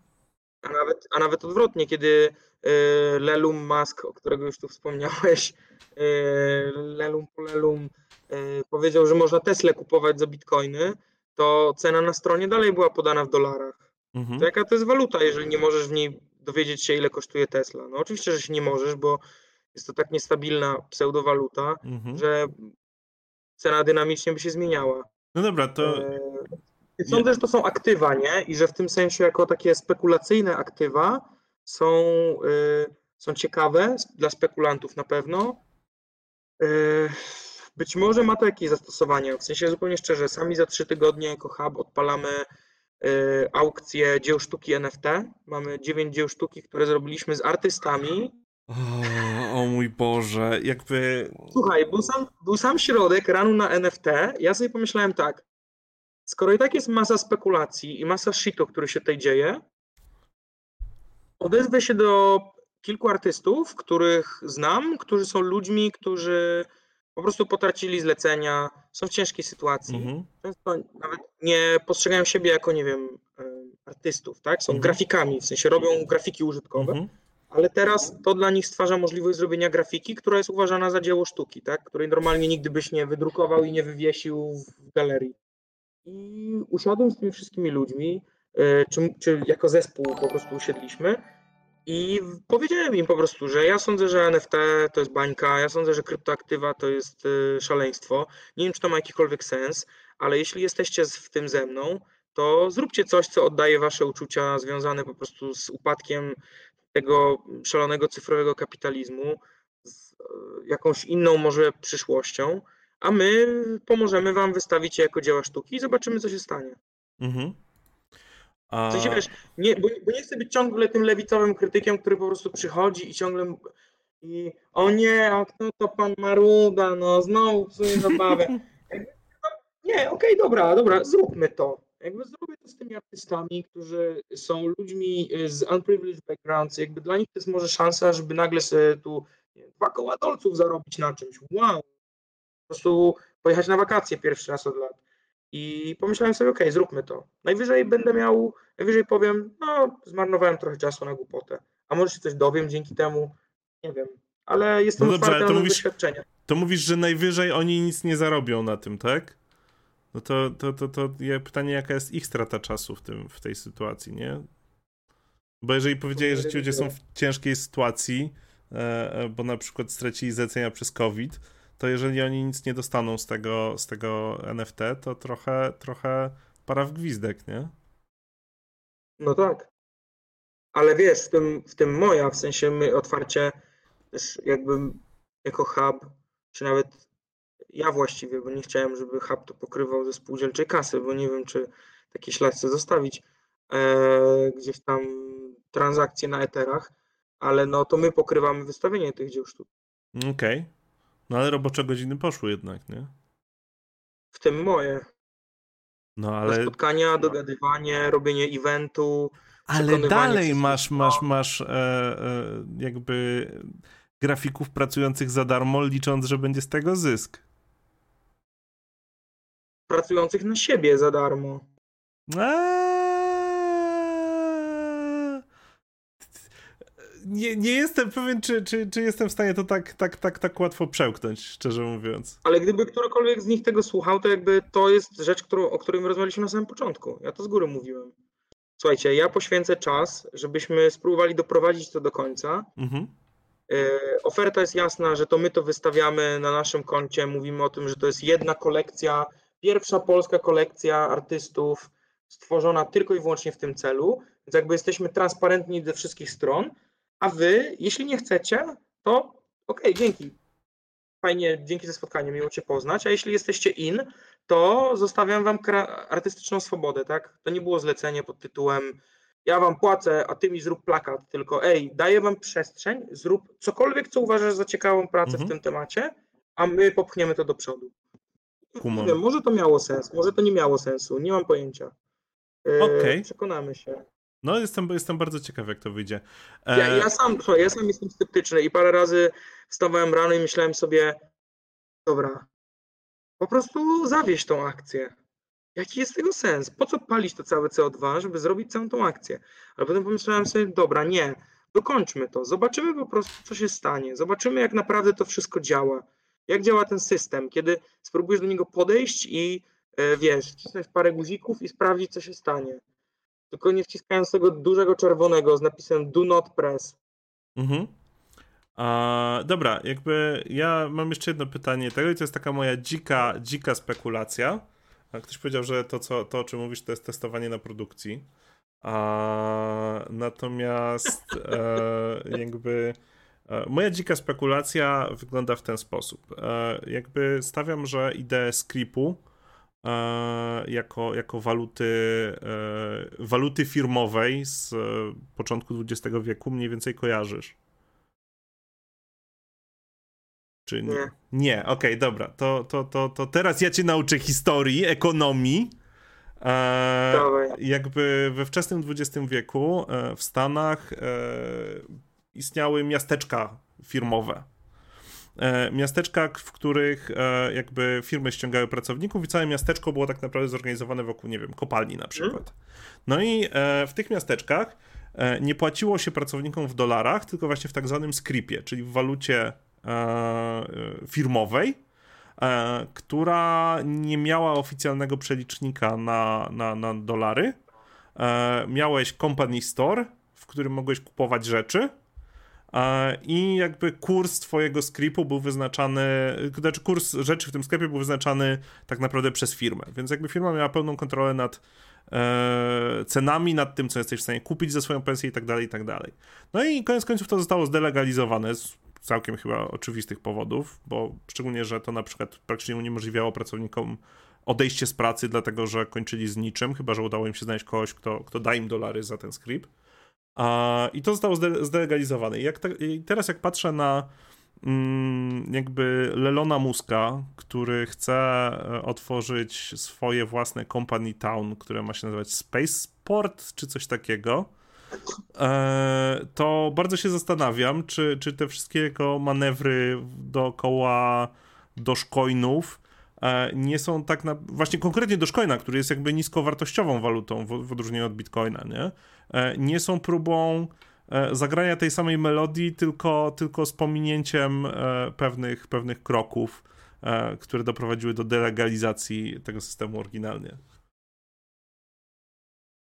Są i jak zaczęła się pandemia, to w takim pewnym środowisku właśnie osób trochę na styku digitalu, trochę MMT, zaczęliśmy się strasznie orać tym, że to się skończy austerity, że Facebook, w sensie Zuckerberg wyjdzie i wreszcie ogłosi, plan Libra jest skończony, każdy z Was może teraz otworzyć swojego Messengera, znajdzie tam 2000 Libr, którymi może dowolnie wymieniać się za pomocą e, Messenger Pay. I gdyby to się wydarzyło, w sensie gdyby po raz pierwszy było tak, że państwa robią austerity, a wjeżdża prywatna firma, która mówi, mhm. a my rozdajemy środek płatniczy, który my generujemy, więc nic mhm. ich to nie kosztuje, ale znów pieniądz ma wartość tylko jako płynność, a więc można go dać ludziom, a oni zaczną między sobą dokonywać transakcji, to być może dolara by to nie wyparło, ale sądzę, że byłyby kraje na świecie, które są mocno zdolaryzowane, w tym sensie, że lokalne waluty często funkcjonują obok dolara, gdzie no, Libra stałaby się główną walutą w danym państwie. Nie? W Ameryce Południowej, w pojedynczych krajach, myślę, nie wiem, El Salvador, tak? Na przykład oni mhm. sobie po prostu przyjęli nawet bitcoina. Gdyby to się wydarzyło w trakcie tego kryzysu, to no to, to, to dzisiaj Facebook byłby największą instytucją finansową na świecie, a nie tylko medium społecznościowym. Natomiast chyba regulatorzy bardzo szybko zrozumieli, co się dzieje, bo jednak tak jak w przypadku naruszeń prywatności reagowali powoli, mhm. tak, akurat Fed tam od razu żelazną pięścią wjechał, zaczął mówić, że tego, tak nie można, obdzwonił wszystkie firmy, które miały akceptować Libre i powiedział, ani się kurwa ważcie i to się skończyło. Natomiast mamy poczucie, że takie coś może nadejść ponownie, dlatego jedną z rzeczy, które też robimy w Coptech Hubie jest rozmawiając z miastami, próbujemy testować na razie systemy bardziej takie, nazywamy je tokenowymi.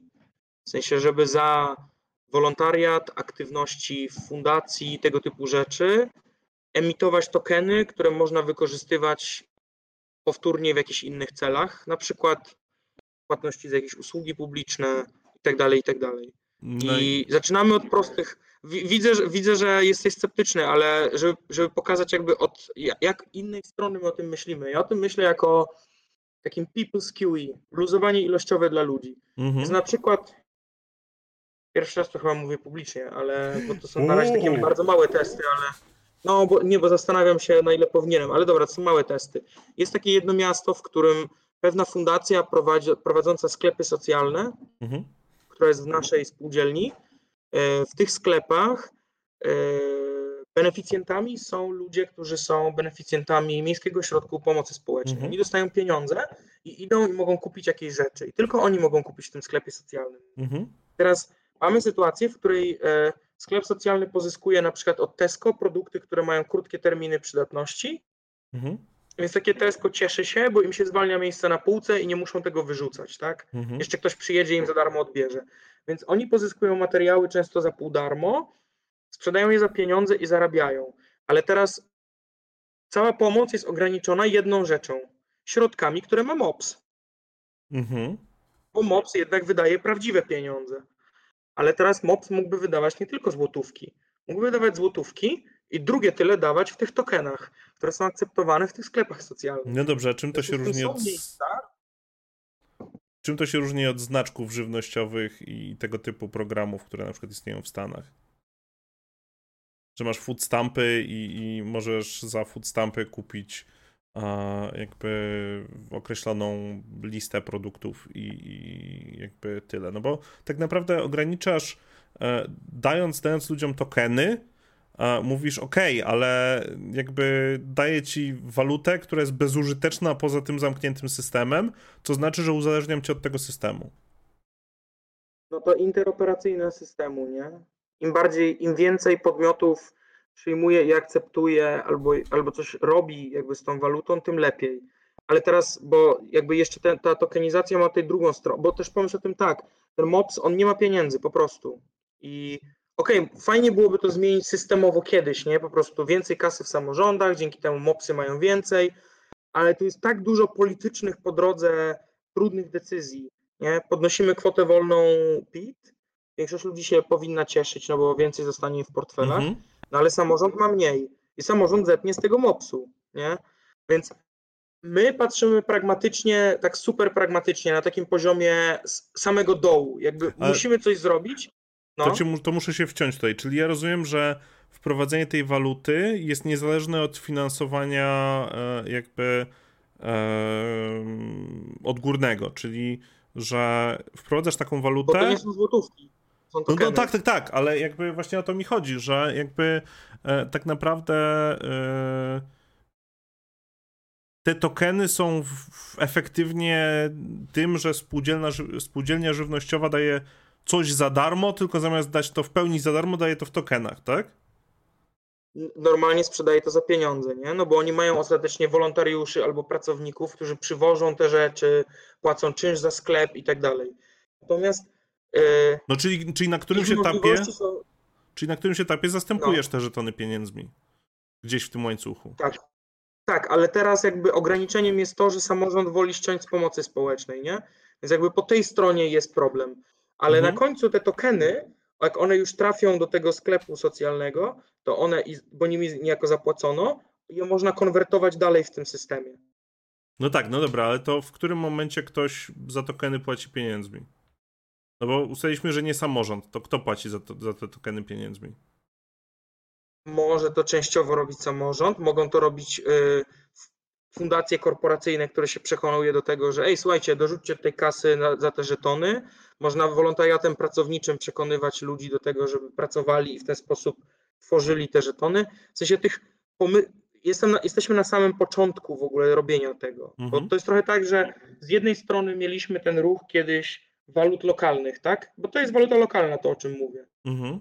Więc mieliśmy ten ruch, ale ten ruch był, wiesz, to nie była gruba kmina, to była kmina pod tytułem wydrukujmy papierek, który ma logo naszego miasta i to będzie super. I mhm. nie było żadnej myśli, jak ten przepływ gotówki ma funkcjonować.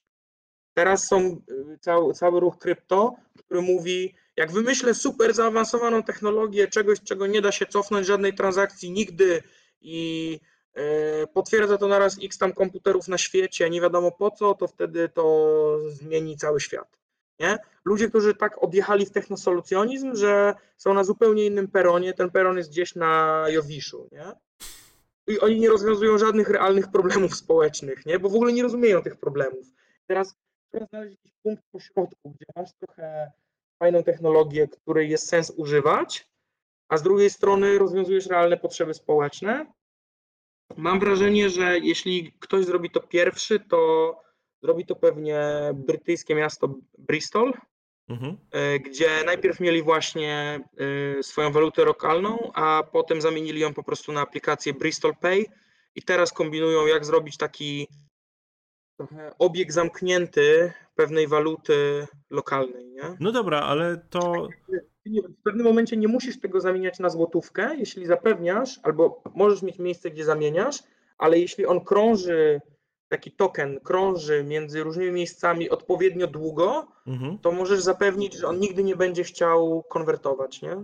Mhm. No dobra, ale to wiesz, e, mnie od razu się nasuwa to, czym to się różni od Chin e, wciskających cyfrowego yuana i jakby tworzących e, system, który jest zależny od tego cyfrowego yuana, bo trochę nie jestem pewien. A jakby tymi zabiegami finansowymi Chin e, jednak regularnie się straszy. To właśnie No wiesz, straszy się, bo byśmy chcieli być tacy dynamiczni i prężni jak Chiny, no a nie No nie, jesteśmy, nie, nie, no. nie, nie. Straszy się, straszy się, że autorytaryści to będą wykorzystywać. No come on.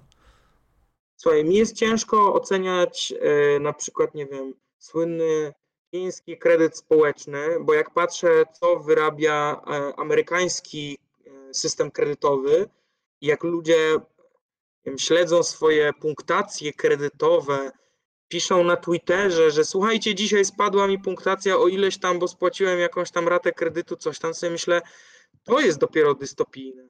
Więc e, nie no, już odpowiadam zupełnie szczerze, Chiny dobrze kminią, no. jakby oni kminią już, jak funkcjonuje pieniądz, wiedzą już, że powinni wpuszczać digital yuana, który na przykład ma datę przydatności do spożycia, że tak powiem. Mhm. E, tak, Cza, czas połowicznego rozpadu, o może w ten sposób. Mhm. E, więc wiedzą, że nie będzie możliwe po prostu akumulowanie tej kasy. Kasa ma krążyć, od- po to jest kasa i tyle. Więc to jest super. To jest jak zaprogramowanie socjalizmu. E, ale Tylko- jeśli oni chcą wykorzystywać tego Digital Yuana do tego, żeby śledzić każdą transakcję i, i kto ją wykonuje, no to to nie jest okej, nie? To nie jest okej. No ale nie masz gwarancji, że to samo nie stanie się w dowolnym innym miejscu, które wykorzystuje tego cyfrowego juana. Znaczy cyfrowego funta czy cokolwiek, no. No moim zdaniem tu już zależy to od technologii, nie? W sensie bardzo dużą rzeczą, którą się zajmuje akurat nie jest ta działka monetarna, a zarządzanie danymi, z tego Mhm. się w sumie doktoryzuje. No i tam jest dużym problemem, na przykład co, jak chcesz wziąć dane zdrowotne ludzi z NFZ-u, wrzucić do tego jeszcze dane, nie wiem, z Apple Watchy, dane z, y, wiesz, tych urządzeń dla cukrzyków i tak dalej, Mhm. i te dane udostępniać naukowcom, startupom, no może nie Google'owi, ale generalnie po to, żeby tworzyć nowe usługi medyczne. Ale tak, żeby nie złamać niczyjej prywatności. I no to jest, y, to jest mega duża kmina, tak? Bo jak wszyscy słyszą, że wspólnica danych polega na scentralizowaniu danych, to ludzie właśnie od razu zadają pytanie o scenariusz pod tytułem Zbyszek Ziobro zagląda w dane. No wiesz, ale właśnie Eee. to też jest to, że jakby ty mówisz o tym, że to jest wielka rozkmina i będziecie siedzieć kminić, jak inny będą robić, nie? I czy na ile nie obudzimy się z ręką w nocniku, że nagle się okaże, że skoro Chiny już zaczynają kraje afrykańskie od Yuana coraz mocniej e, uzależniać, że ten Yuan zacznie też e, tym e, Belt and, e, Belt and Road przepływać na przykład do Polski, bo przecież Polska współpraca z Chinami, dobrze, dobrze, będziemy robić. I, a ja nie jestem aż tak negatywnie nastawiony na te chińskie inwestycje. Wiesz, w sensie mnie bardziej przeraża to, jak na przykład wystarczy pociągnąć trzy sznurki i natychmiast powstaje ustawa o krajowym systemie cyberbezpieczeństwa, znaczy ona powstaje jako transpozycja unijnej dyrektywy, ale od razu jest tam wpisywane praktycznie, że no, nie, nie wolno kupować nic od Huawei, a, a wszyscy, wszystkie telekomy mają wyrzucić Huawei do kosza. W sensie, no kurde, wiemy, że to Amerykanie szpiegowali Merkel, a nie Chińczycy. Więc Jakby kto tu jest zagrożeniem? Ja nie wiem, czy Huawei jest tak duży. W sensie, jak, jeśli Huawei jest zagrożeniem, to moim zdaniem tak samo zagrożeniem jest Microsoft i Oracle. I said it. E, Dobrze, dobrze, że Discord nie został sprzedany Microsoftowi, by nas rozłączyło, no. A był taki plan? Tak, był taki plan, ale odmówili. A... O, shit, o shit. Nie, ale zupełnie szczerze, to jest rozwiązanie technologii. W sensie y, technologia służy też rozwiązywaniu pewnych problemów i możemy w nią zaszyć takie wartości, jakie chcemy. No, jak chcemy, żeby ludzie byli non-stop inwigilowani, to robimy taką technologię przeglądarek i plików cookies, jaką mamy dzisiaj, tak? A jak chcemy, żeby, y, nie wiem, y, żeby była powszechna łączność i niewykluczanie nikogo z dostępu do e-maila, to robimy standard mailowy, y, ten, SS... sorry, tam nie pamiętam SSL, szyfrowany. Tak? O Tak, chodzi? ale nie, bo ten, jest ten taki coś tam pop, y, Pop 3. map. O, no pop 3. Tak, pop 3 i map i tak dalej, nie? No. No jakby te proto protokoły mailowe, no i one są zbudowane z góry jako protokoły interoperacyjne. Dzięki, do widzenia. Będą takie, bo takie już są.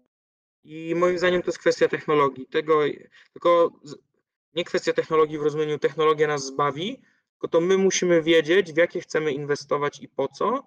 I wtedy odpowiemy sobie na pytanie, czy jak chcemy zbierać razem dane, to robimy to za pomocą homomorficznego szyfrowania na federacyjnych serwerach, Jestem pewien, że tak dalej, wszyscy tak dalej. rozumieją, co No. teraz powiedziałeś. A... Nie, teraz to już stylowy żargon. Nie, no ja rozumiem, ja rozumiem, ale, ale dalej. Okej, okay, słuchaj, mam do ciebie yy, czacie, czy wy, czy wy macie jeszcze jakieś pytania, bo widzę, mam pytanie od Pączka, dlatego yy, jakby do niego zejdziemy i zejdziemy tutaj troszeczkę poziom niżej od, od yy, uciekania właśnie na tego Jowisza, o którym mówiłeś. E, powiedz mi, czy ludzie słusznie narzekają, że prowadzenie w Polsce firmy to ciężki chleb, jeśli chodzi o przepisy i prawo podatkowe? Czy to, czy to jest takie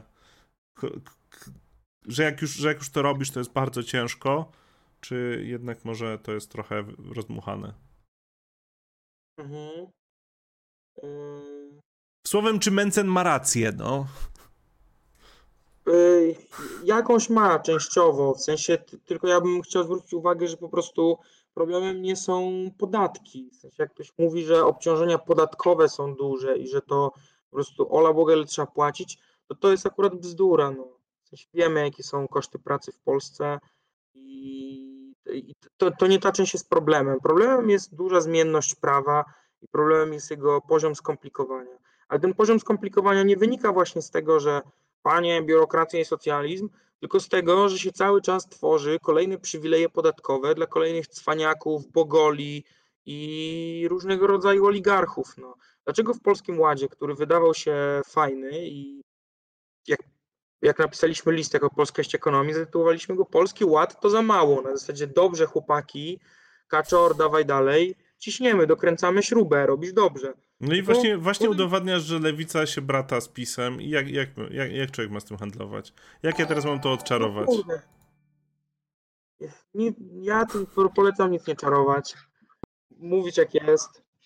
No ale ostatecznie w tym polskim ładzie znajdują się na przykład ryczałty, można ryczałtowo płacić podatki. Jak się to robi, to ma się stawkę 12% na przykład na zawodzie w IT, a na zawodzie medycznym ma się 15%.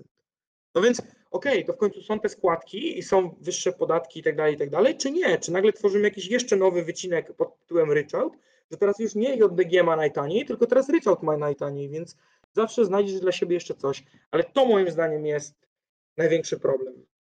Okej. Okay. A jakby tutaj komentarz dalej, czyli jak się jest cwaniakiem, to się fajnie prowadzi, tak? A... Tak. Słuchaj. My tak. Jak, jak się stać na dobrych doradców też, nie? Typu właśnie Mencena, no. Ten człowiek się dorobił właśnie na oszuki, oszustwach, doradztwie podatkowym. No właśnie, e, jakby na ile rzeczy typu na ile rzeczy typu optymalizacja podatkowa należy traktować jako, jako e, dobrą rzecz, która się robi, a na ile e, nazywać to wprost e, jakby przekrętem czy, czy, czy okradaniem nas wszystkich?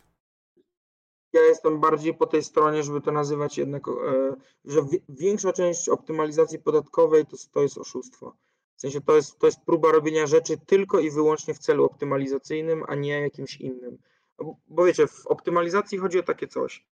Yy, dajmy na to, wprowadzają teraz yy, słynny IP Box, tak, z którego jest Rebecca, to jest IT Box. O Jezus Maria, pisałem o No i jest mowa, że jak robisz rzeczy, które są innowacyjne, a innowacyjne są dane kody, kody PKD, yy, to możesz sobie coś tam odliczać.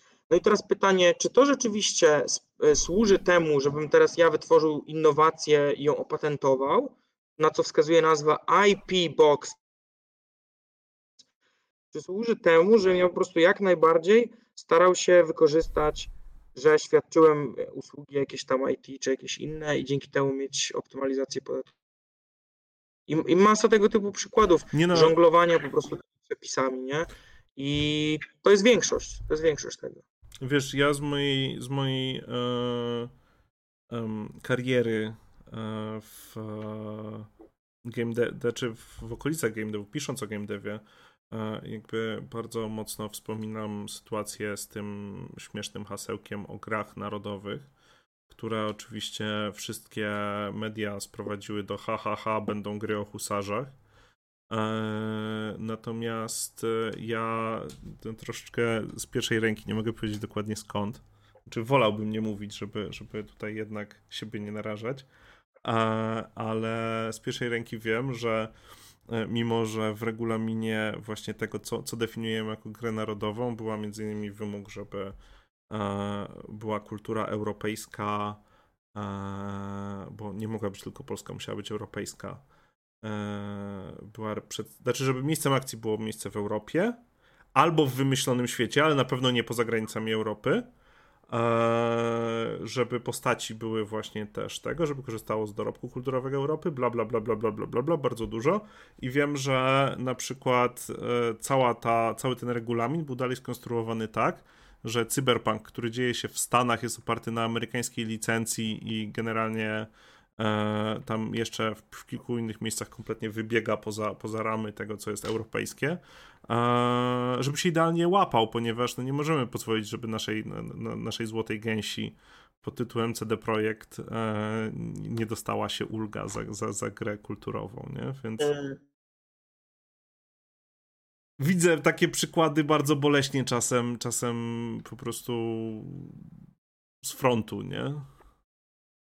Teraz jest e, na przykład ulga na robotyzację wejdzie, nie? Która była dużym oczkiem w głowie e, wiceministra Sarnowskiego. No i e, no to jest jakaś tam ulga na po prostu inwestycje w roboty przemysłowe i tak dalej. No ale dla mnie fundamentalne pytanie jest, czy firma, która i tak myślała już o tego typu inwestycji, no jakby czy, no, no to ona zyskuje jakiś bonus, ale firma, która i tak nie planowała tej inwestycji, czy ona zrobi ją teraz tylko dlatego, że ją to minimalnie taniej będzie kosztowało?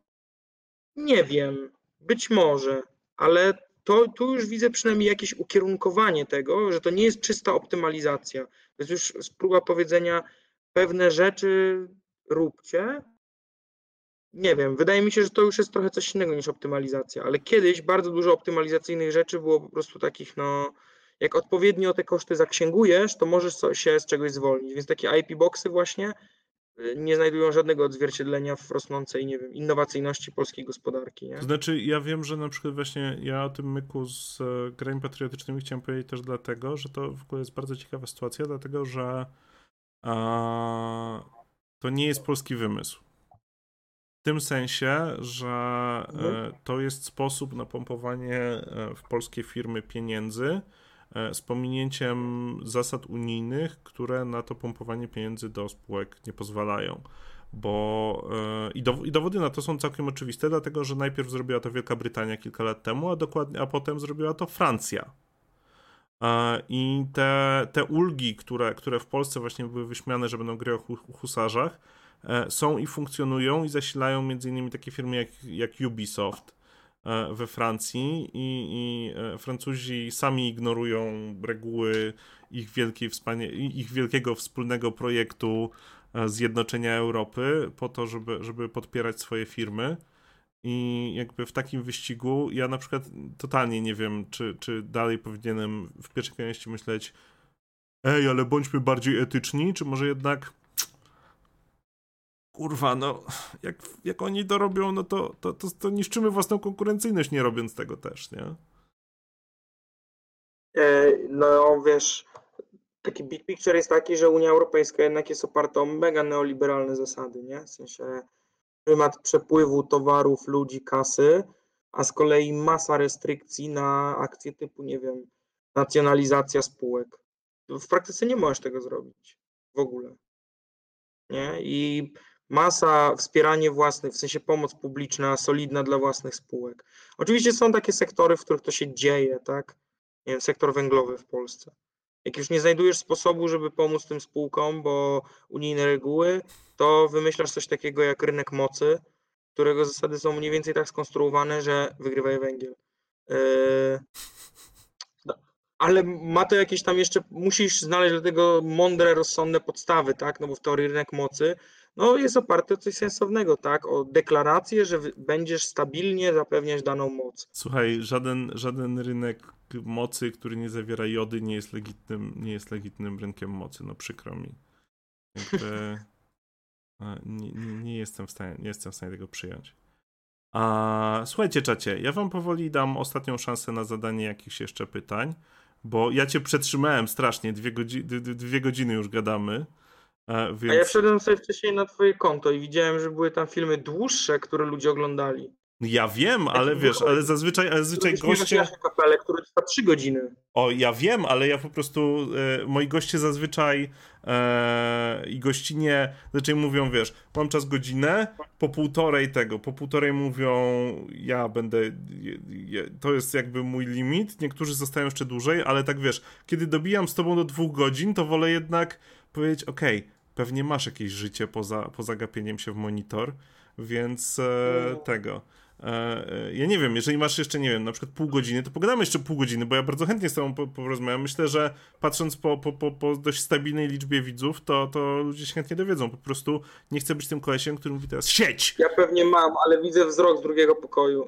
O, no właśnie, więc, więc lasery, lasery jak cię zabiją, to, to, to będzie przykro, bo może jeszcze tak. na przykład kiedyś pogadamy. Czacie, w związku z tym tak, ja powiem, że dajmy sobie 10 minut na pogadanie jeszcze na, na, na podomykanie spraw, a wy, jeżeli macie jakieś pytania, to, to, to, to, to walcie teraz.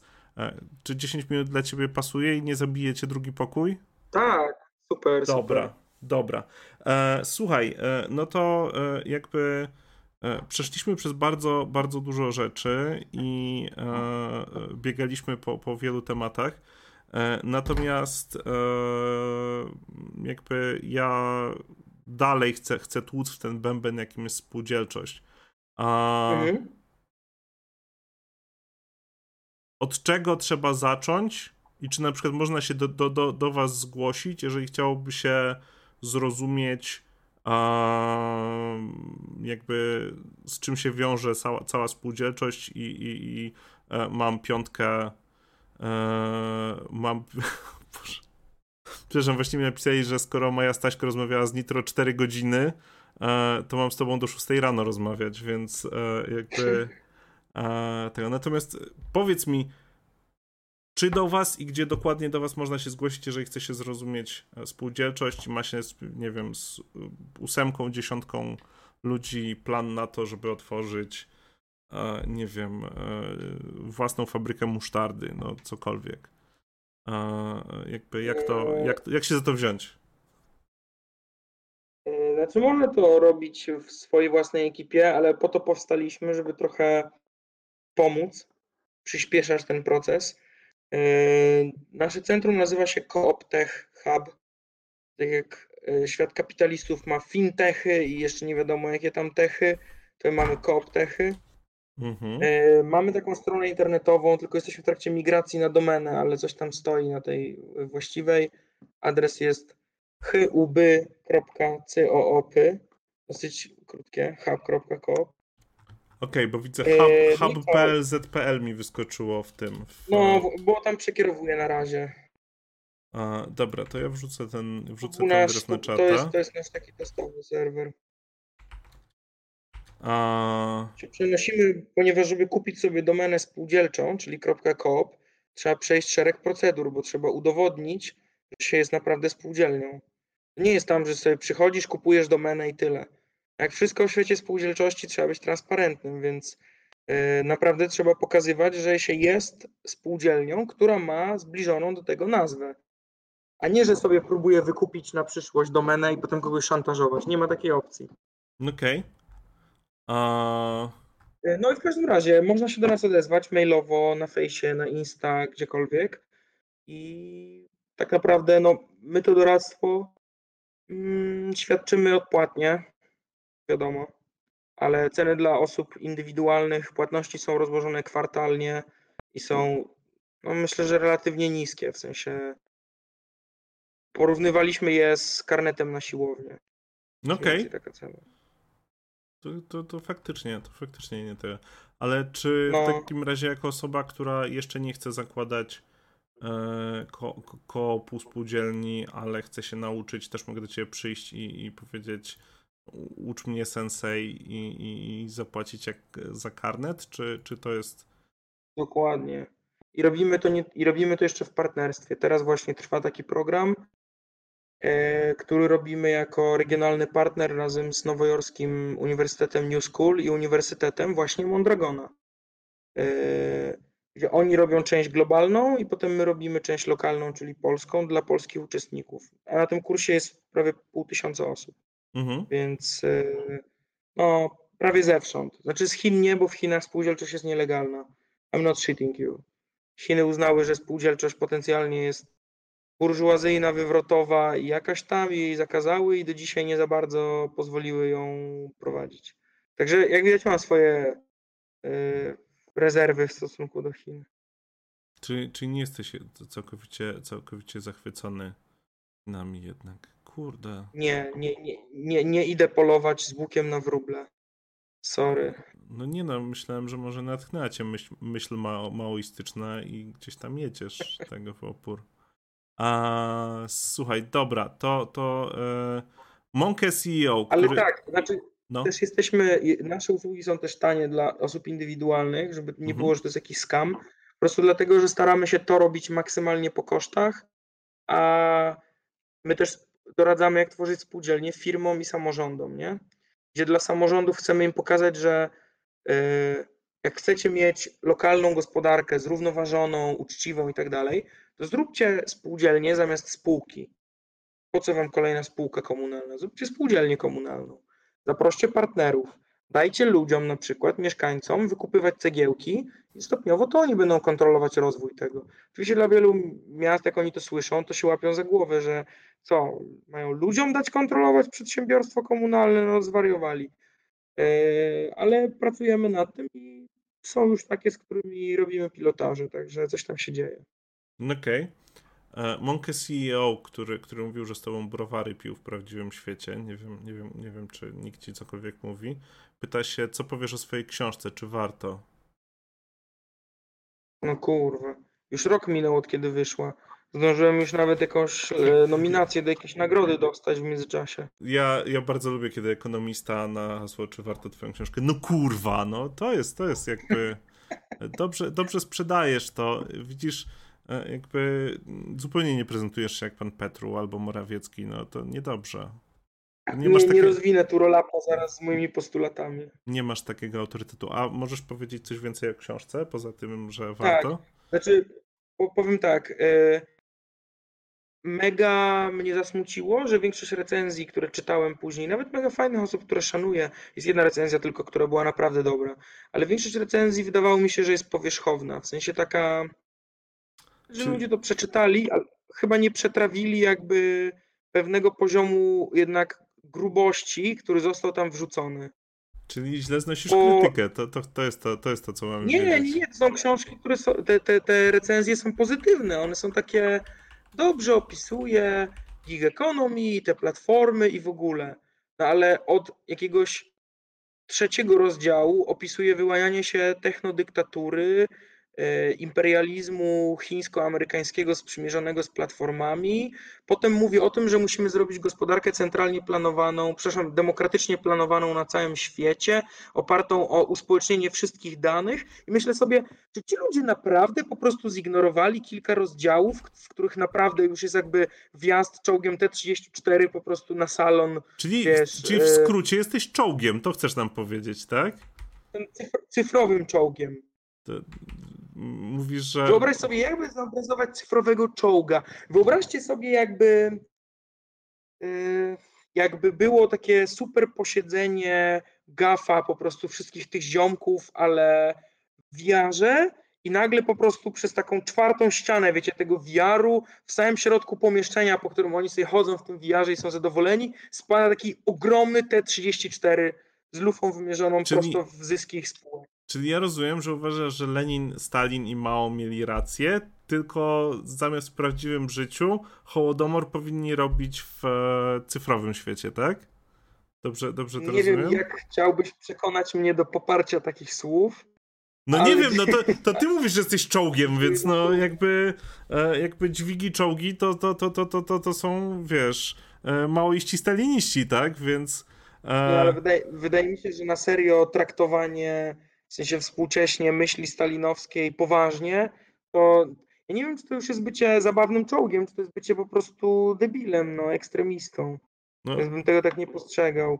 Wydaje mi się po prostu, że w, ty, w tym sensie można powiedzieć, że jestem czołgiem, że nie uważam, że na przykład yy, regulacje unijne będą wystarczające.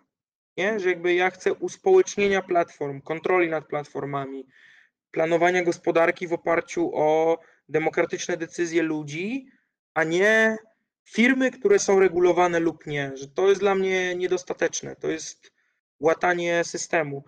Zresztą łatanie, które się nie powiodło, w sensie no jakby w latach 70. mieliśmy wielką kontrofensywę kapitału. Kapitał wygrał. No ale to co myślisz, że tych Robert Baronów dzisiejszych, e, Robert Baronów XXI wieku już się nie da zatrzymać? Trzeba ich uspołecznić. Znaczy, kiedy mówisz o uspołecznieniu e, Bezosa, to widzę tylko jedzenie go. E, jakby, no nie, nie, wiem, jak inaczej można by go u, u, uspołecznić. E... Widzę taki model BAAC, Bezos as a cake. No. E, tylko potem okazuje się, że nie starcza dla wszystkich i, i a cake is a lie. E, więc tego.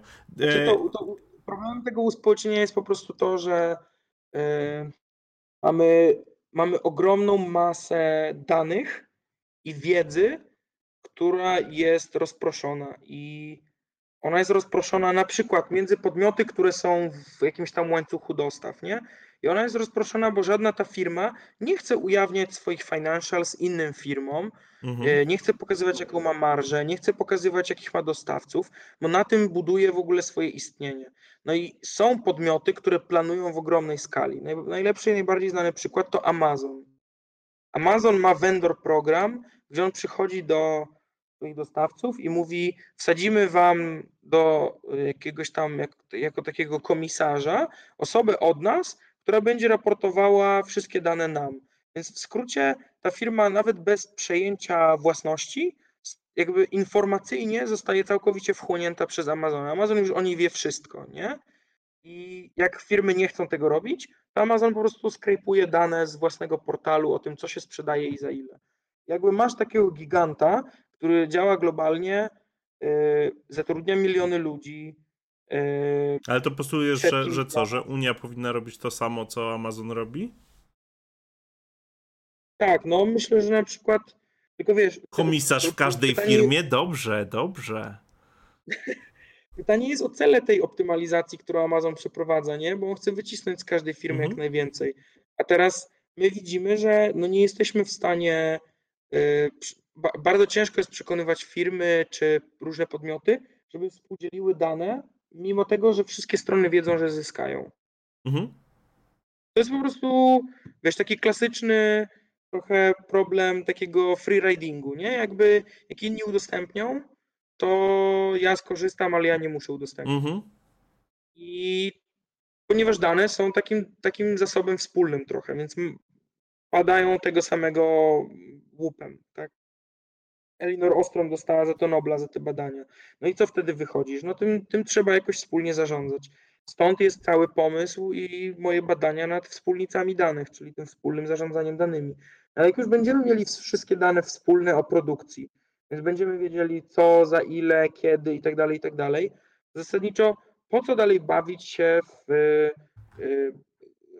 w, w rywalizację podmiotów, skoro ona jest nieefektywna. Prościej jest po prostu planować całą produkcję.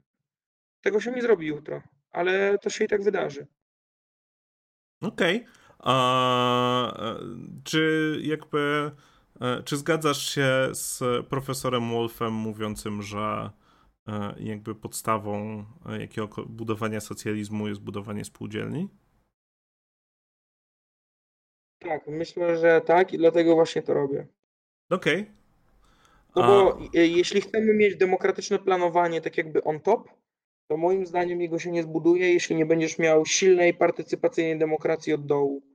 I okay. wszelka iluzja, że jakaś y, monopartia rewolucyjna za nas zrobi demokratyczny plan, to oznacza, że za nas będzie też jadła, czy wizja, że demokracja burżuazyjna to zrobi, czy coś tam, to wszystko jest y, o kant dupy.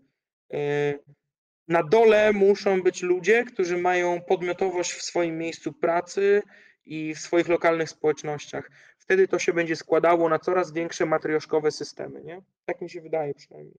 Okej. Okay. Mam jeszcze jedno pytanie z, z czatu. A, czy likwidacja płacy minimalnej jest dobrym pomysłem, jak się ma silne związki zawodowe? Mm, dobre pytanie. No są kraje, w których to nie płaca minimalna ma fundamentalne znaczenie, tylko, yy, tylko porozumienia branżowe, nie? Yy, zawierane przez związki zawodowe, które no, robią to dla całego sektora praktycznie. Być może. Znaczy, ja nie sądzę, że płaca minimalna jest ostatecznym i najlepszym rozwiązaniem. Na pewno, tak jak te, w sytuacji, jaką mamy dziś na świecie, praktycznie wszędzie jest dobrym rozwiązaniem. Przy mhm. silnych związkach być może nie jest aż tak potrzebna, chociaż bałbym się, że właśnie są miejsca, gdzie y, no, porozumienia branżowe na przykład nie dotyczą i tam nie ma płacy minimalnej, mhm. więc mielibyśmy problem. No ale sam zauważyłeś wcześniej, nie, że równie dobrze sytuacja w budżetówce, w JDG, no pokazuje, że no śmieciówki nie do końca, tak, bo mamy mhm. teraz minimalną godzinową. E, no ale można szukać różnych luk w tym rynku pracy. Ale więc jest jeden, jeden mechanizm, który akurat uwielbiają MMT-że i tu się z nimi zgadzam e, zdecydowanie. E, to jest gwarancja zatrudnienia. Znaczy, gwarancja zatrudnienia, jeśli jest dobrze zrobiona, czyli państwo finansuje miejsce pracy, które jest wyznaczane zgodnie z potrzebami jakiejś tam lokalnej społeczności, a więc oddolnie wymyślane, co robisz, odgórnie płacone, no taka gwarancja zatrudnienia efektywnie wytwarza płacę minimalną. No bo jeśli zarabiasz mniej, to zawsze rzucasz swoją pracę i idziesz po pracę gwarantowaną. Mhm. A czy to jakby jest sposób rozwiązania w takim razie na przykład problemu medycyny, żeby potrzeby związane z ilością, nie wiem, lekarzy regulować oddolnie, a niech państwo płaci? Bo jakby to się samo nasuwa w, w kontekście protestów w tym momencie, nie? Jakby, e, nie wiem, takie mam poczucie przynajmniej. Tak, tylko to jest kwestia, jak dużo musiałoby płacić, nie? Bo tu jest cały pies pogrzebany, że jeśli chcemy na serio dojść, nie wiem, do 8-10% PKB, to nie wystarczy tylko zabrać korporacjom, czy zabrać multimilionerom. To musi być jakaś super kompleksowa reforma i podwyżki składki zdrowotnej, dla całej klasy średniej, dla najbogatszych jeszcze większe, jakieś katastry i tak dalej. Tak, no, trzeba naprawdę dużo mechanizmów wprowadzić, ale to, co powiedziałeś, jest ciekawe, bo miałem taką rozmowę e, w programie, mam teraz taki program e, internetowej telewizji w punkt, e, nazywa się Ekonomia Ludowa. W ostatnim odcinku mieliśmy rozmowę z Marią Liburą, która jest ekspertką od właśnie zdrowia i czy powiedzmy ochrony zdrowia całego systemu. I właśnie dużo rozmawialiśmy o tym, że y, dzisiaj jest taka jedna foremka pod tytułem szpital. Żebyś był szpitalem, musisz mieć x oddziałów. Jak mhm. nie masz już, nawet jeśli nie ma takich potrzeb lokalnie, to musisz utrzymywać pracowników na tym oddziale, bo jak ich stracisz, to zamkniesz oddział, przestajesz być szpitalem i tracisz finansowanie jako szpital. Mhm. I sporo by pomogło, jakbyśmy zaczęli patrzeć na szpital elastycznie, w sensie najpierw patrzeć, jakie są potrzeby medyczne lokalnie, a potem wyznaczali, ok, to co to znaczy szpital dla tej społeczności. Mhm. I to jest ciekawe, bo w Wielkiej Brytanii było tak kiedyś, w sensie e, przed reformami e, Majora, który był kontynuatorem Thatcher, mm, było też takie, takie lokalne komisje zdrowotne i to były takie councils, które były tworzone z pacjentów, lekarzy i chyba samorządowców i oni lokalnie jakby debatowali o tym, co robić E, lokalnie w e, systemie e, ochrony zdrowia.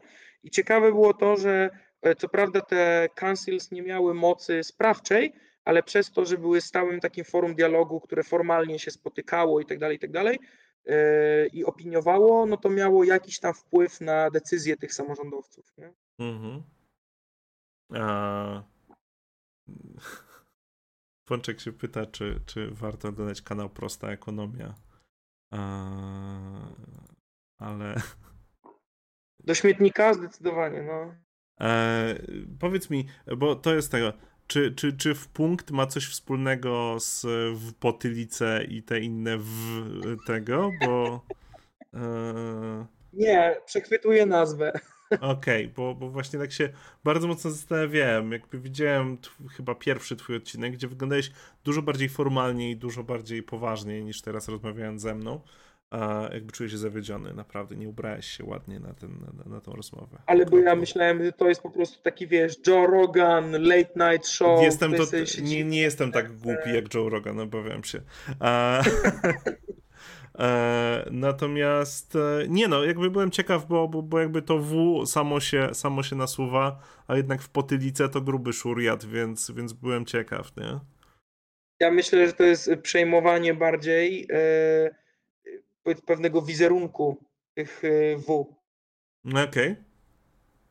Że Czyli... ktoś, kto się nie spodziewa, widzi w punkt, myśli sobie, o, znowu coś mojego ulubionego Marcina Roli, po czym przez przypadek trafia i wkręca się i wiesz, i zostaje no yy, kurde, jak to nazwać, bo red pilled to, czyli bo red pilled to mówią ci z manosfery, tak? I, tak, tak. Black pill to jest, to jest defetyzm, a tutaj co? E, Ale dlaczego? Czerwony to nasz kolor, to my powinniśmy mówić, że ktoś został pilled? No ja nie wiem. E, Coop Build? No nie, nie, nie, potrafię ci No, no o, Coop Build jest dobre, no. Mm, a... Dobrze, słuchaj, e, jakby... Czy czujesz się Coop Build po tej rozmowie? E, to bardziej, to przede wszystkim pytanie do mojej widowni, wiesz, ja tego... E, e...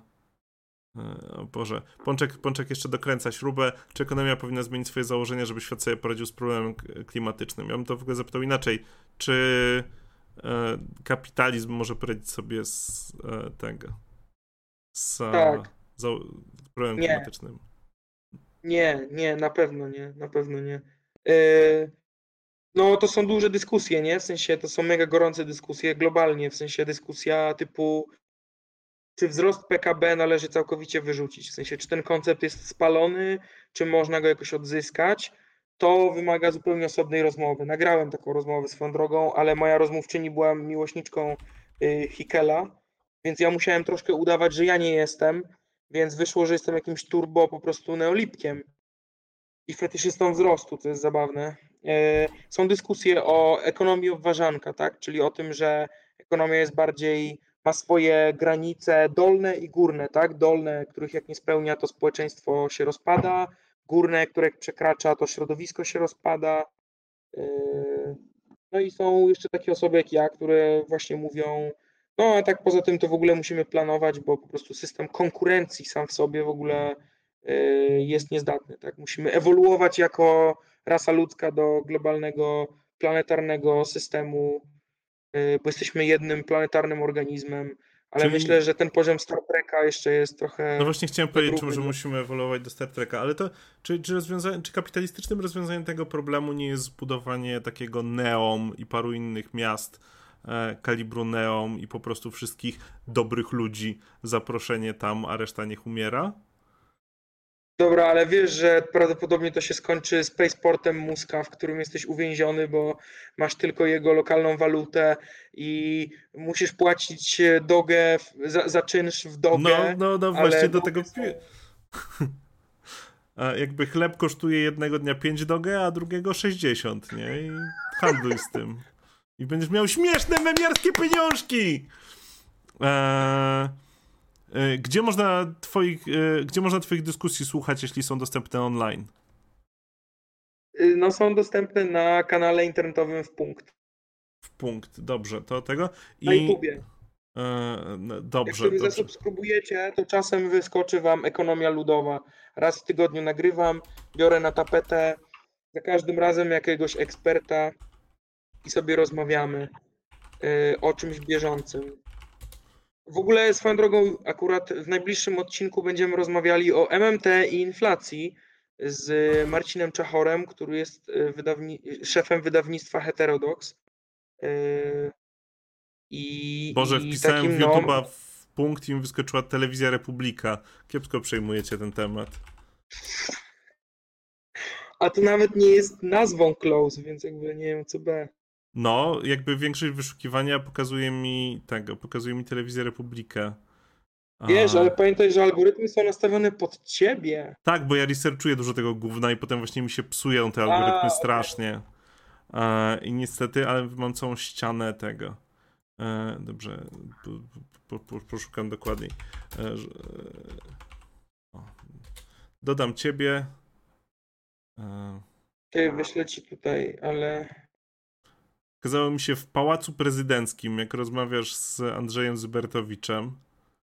to była mega rozmowa swoją drogą, mega naprawdę. Zybertowicz, on jest, on jest mega inteligentny, mimo bycia konserwatystą, więc on najczęściej po, po połowie zdania, które wypowiesz, on już wie, jak ty chcesz dokończyć i on już się nudzi, w związku z czym on ci przerywa w połowie zdania i zadaje kolejne pytanie, które chciałby zadać, co wielu ludzi irytuje, ale mnie akurat nie. Bo ja mam wrażenie, że ktoś jeszcze przyspiesza moje tempo myślenia i odbija mi ciągle piłeczkę, więc ja tylko tak przeskakuję, aż w końcu sam siedzę i mam takie o, ha, No to wiesz, ty, to, no nie wiem, nie wiem, ziomek, no. e, to, to, to e, niby spoko, ale z drugiej strony pytanie brzmi, jak bardzo to jest oglądalne, no bo e, z jednej strony taki, taki intelektualny ping-pong może być fajny, ale z drugiej strony może być trudny do śledzenia.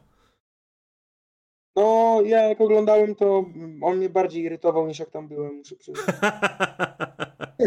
Jego, jego widzowie uważają to samo, bo mu to piszą w komentarzach. No niestety, bycie inteligentnym nie jest, nie, nie, nie generuje klików e, ogólnie. Tak, tak, tak. E, Generuje 300-stronicowe książki, których nikt nie czyta. Ej, ale moja ma 200, także naprawdę cały czas wam ją polecam. No ja wrzuciłem, Jeśli wrzuciłem link do książki. Szaszane Zubow, to nie róbcie tego. Co? Wrzuciłem link do książki. Chciałem z Amazona, ale, ale w ostatniej chwili się powstrzymałem i z, z tani, na taniej książce wrzuciłem link. Oh, you funny. E, no, słuchaj, e, Jeffrey Bezos cię z pewnością pozdrawia. E, powiedz mi, e, jakby, jakie, jakbyś miał polecić trzy książki o tematyce ekonomicznej, które nie są kompletnie, wiesz, tylko dla nerdów, co, co, co byś polecił? Czego, gdzie, z czego można się douczyć, jeżeli chce się, chce się dowiedzieć czegoś więcej? Ostatnio czytałem Wartość Wszystkiego Mazzucato. Wyszła po polsku i uważam, że jest fajna. Uważam, że jest dobra i chociaż część z tego to, była system, to było systematyzowanie wiedzy, którą jakby i tak posiadłem w procesie nauki, ale było systematyzowane, systematyzowanie zrobione przez jednak kogoś, kto ma, no jest, jest gdzieś tam dalej, tak, w doświadczeniu, w rozumieniu tego. Więc czytanie tego nawet dla mnie było dalej takie, o wow, fajne, illuminating. Więc, a jest, jest, jest naprawdę w, punkt, moim zdaniem, Mazzucato. Chociaż jak przychodzi do rozwiązań, mogłaby być ostrzejsza. W sensie jej krytyka jest dosyć ostra, a coś tam nie jest. Jeszcze chciałem spojrzeć na regał, żeby sobie przypomnieć, co, co tam stało. Zapomniałem, że przecież właśnie wyniosłem wszystkie książki, bo się przeprowadzam akurat do budżetowego mieszkania, więc jest pusty. Czy budżetowe mieszkanie też będzie mi miało orła? No, ba, Ty- Dobrze, nad dobrze. łóżkiem teraz. A, Żeby było patriotyczniej. No dobra, to dasz nam jeszcze dwa tytuły? Czy, czy... A...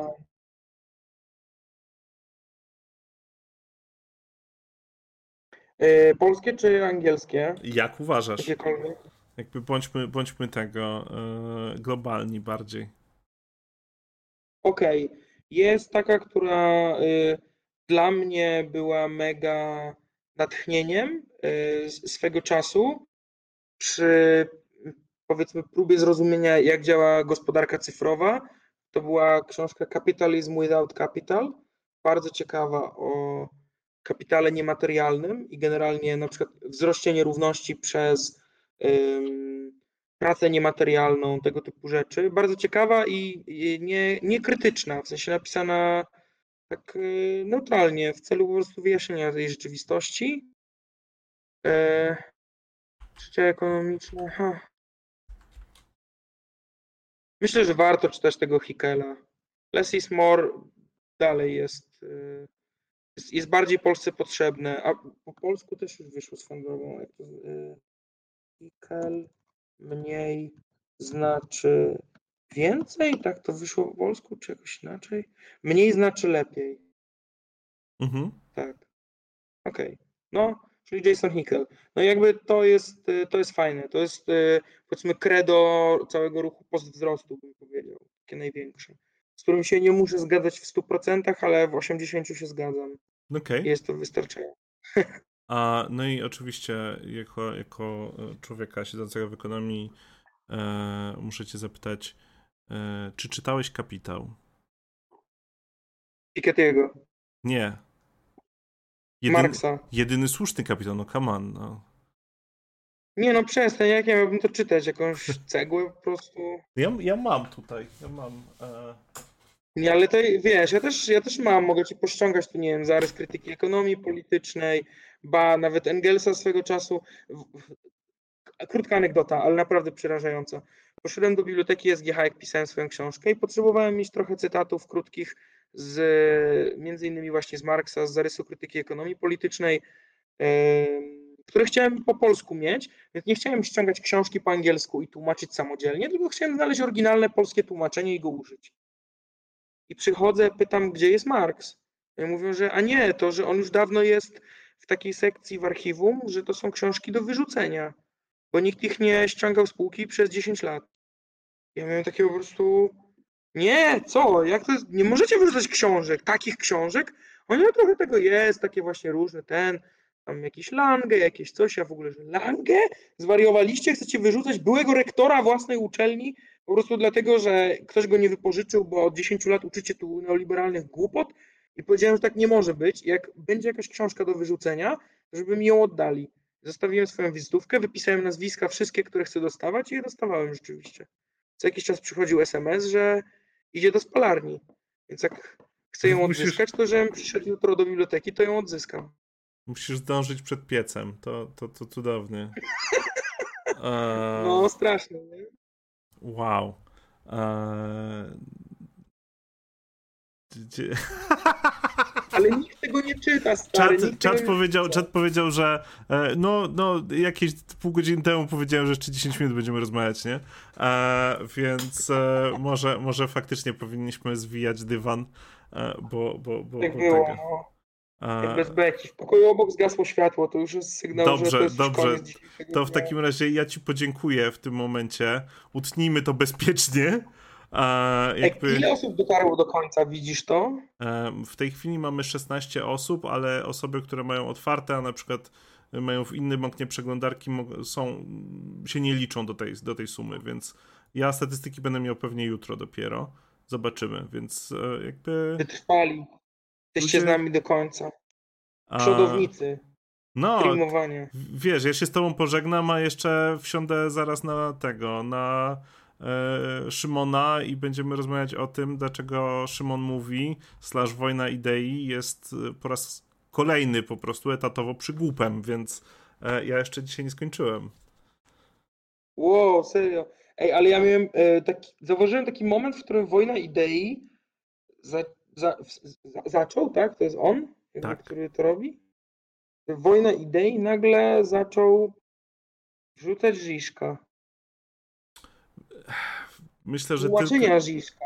Ja zrozumiałem, że pasowało mu to po prostu do krytykowania prawda, lib leftu i tradycyjne tak. takie podglądy, że tam Żyżek coś mówi na sali i z boku taka miniaturka jakiejś y, szalonej feministki z różowym włosem, tak. piercingami, nie?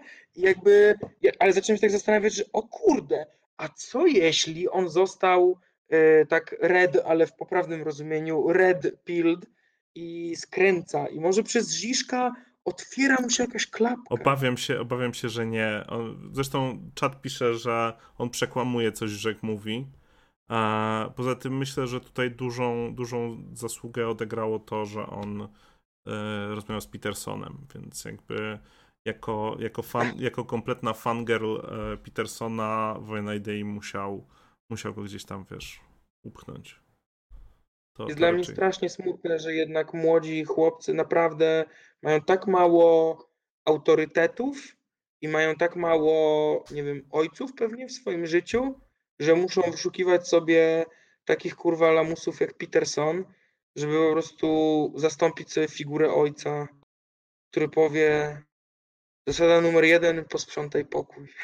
Znaczy, wiesz, w sprzątaniu pokoju nie ma nic złego dużo złego jest, Nie. natomiast w sprzedawaniu Ale w tym, bajki... że musisz zastępować sobie normalnego ojca, alter ego, y, y, jakiegoś szamana z YouTube'a, żeby powiedział ci, żebyś posprzątał pokój, to jest nie okej. To jest bardzo nie okej. Natomiast wiesz, e, przypominam, że Peterson wymyślił 12 reguł na życie, a potem wymyślił kolejne 12, jak, jak po tym, jak był w śpiączce, gdzie nie chciał wziąć odpowiedzialności za swoje życie, więc e, przeszedł przez detoks e, narkotykowy w e, śpiączce, nie?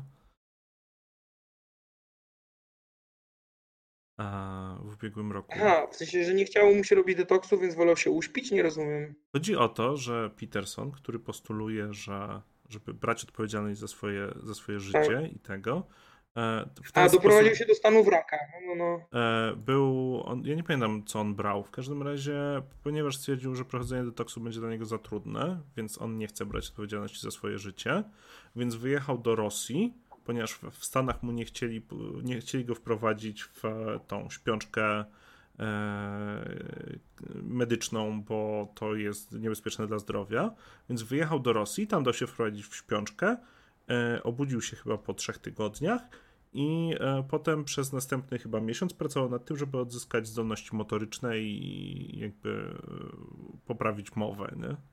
Bo, bo, bo jakby jego mózg powiedział, eee, po co ci te funkcje? E, więc e, jakby ja się nie śmieję z jego nałogu, bo z nałogowców się ogólnie nie śmieję, ale z tego, w jaki sposób facet to rozegrał i jak bardzo jest to e, ironiczne w stosunku do, do tego, czy, co, co próbuje sprzedać innym ludziom, no jak najbardziej się śmieję. Klasyk. Konserwatysta wycierający sobie usta wartościami, których nie stosuje w życiu. Wow, that's new. No, widzisz. Także na koniec To ja ci, spadam. na koniec ja ci dobrą historię sprzedałem, żebyś też miał coś z tego. I, I życzę Ci dobrej nocy i bardzo Ci dziękuję za rozmowę. E, powiedz tylko, gdzie jeszcze raz, gdzie Cię szukać, gdzie można Twoje rzeczy znaleźć i, i jakby gdzie Cię obserwować, czy, czy, czy na Twitterze, jak się kłócisz politycznie, czy, czy tego. Czy, czy, czy gdzieś Słuchajcie, najwięcej shit postuję na Twitterze pod handlem Zygmuntowski J. Yy, Jak ktoś kogoś interesuje ekonomia, to zapraszam na ten kanał na, w punkt na YouTubie. Wrzucałem go Jak kogoś na... interesuje spółdzielczość, to obczajcie sobie Koptech Hub. Mhm. No, trochę tego jest. Trochę się dzieje różnych rzeczy. E, Albo piszcie do mnie. Jakby naprawdę ja odpisuję aż zbyt chętnie. czy, czy, a czy są memy chociaż na Twoim Twitterze? Yy, Nie. Powinieneś zostać mega memcenem i tego, i wrzucać e, jakby w kontrze do niego memy.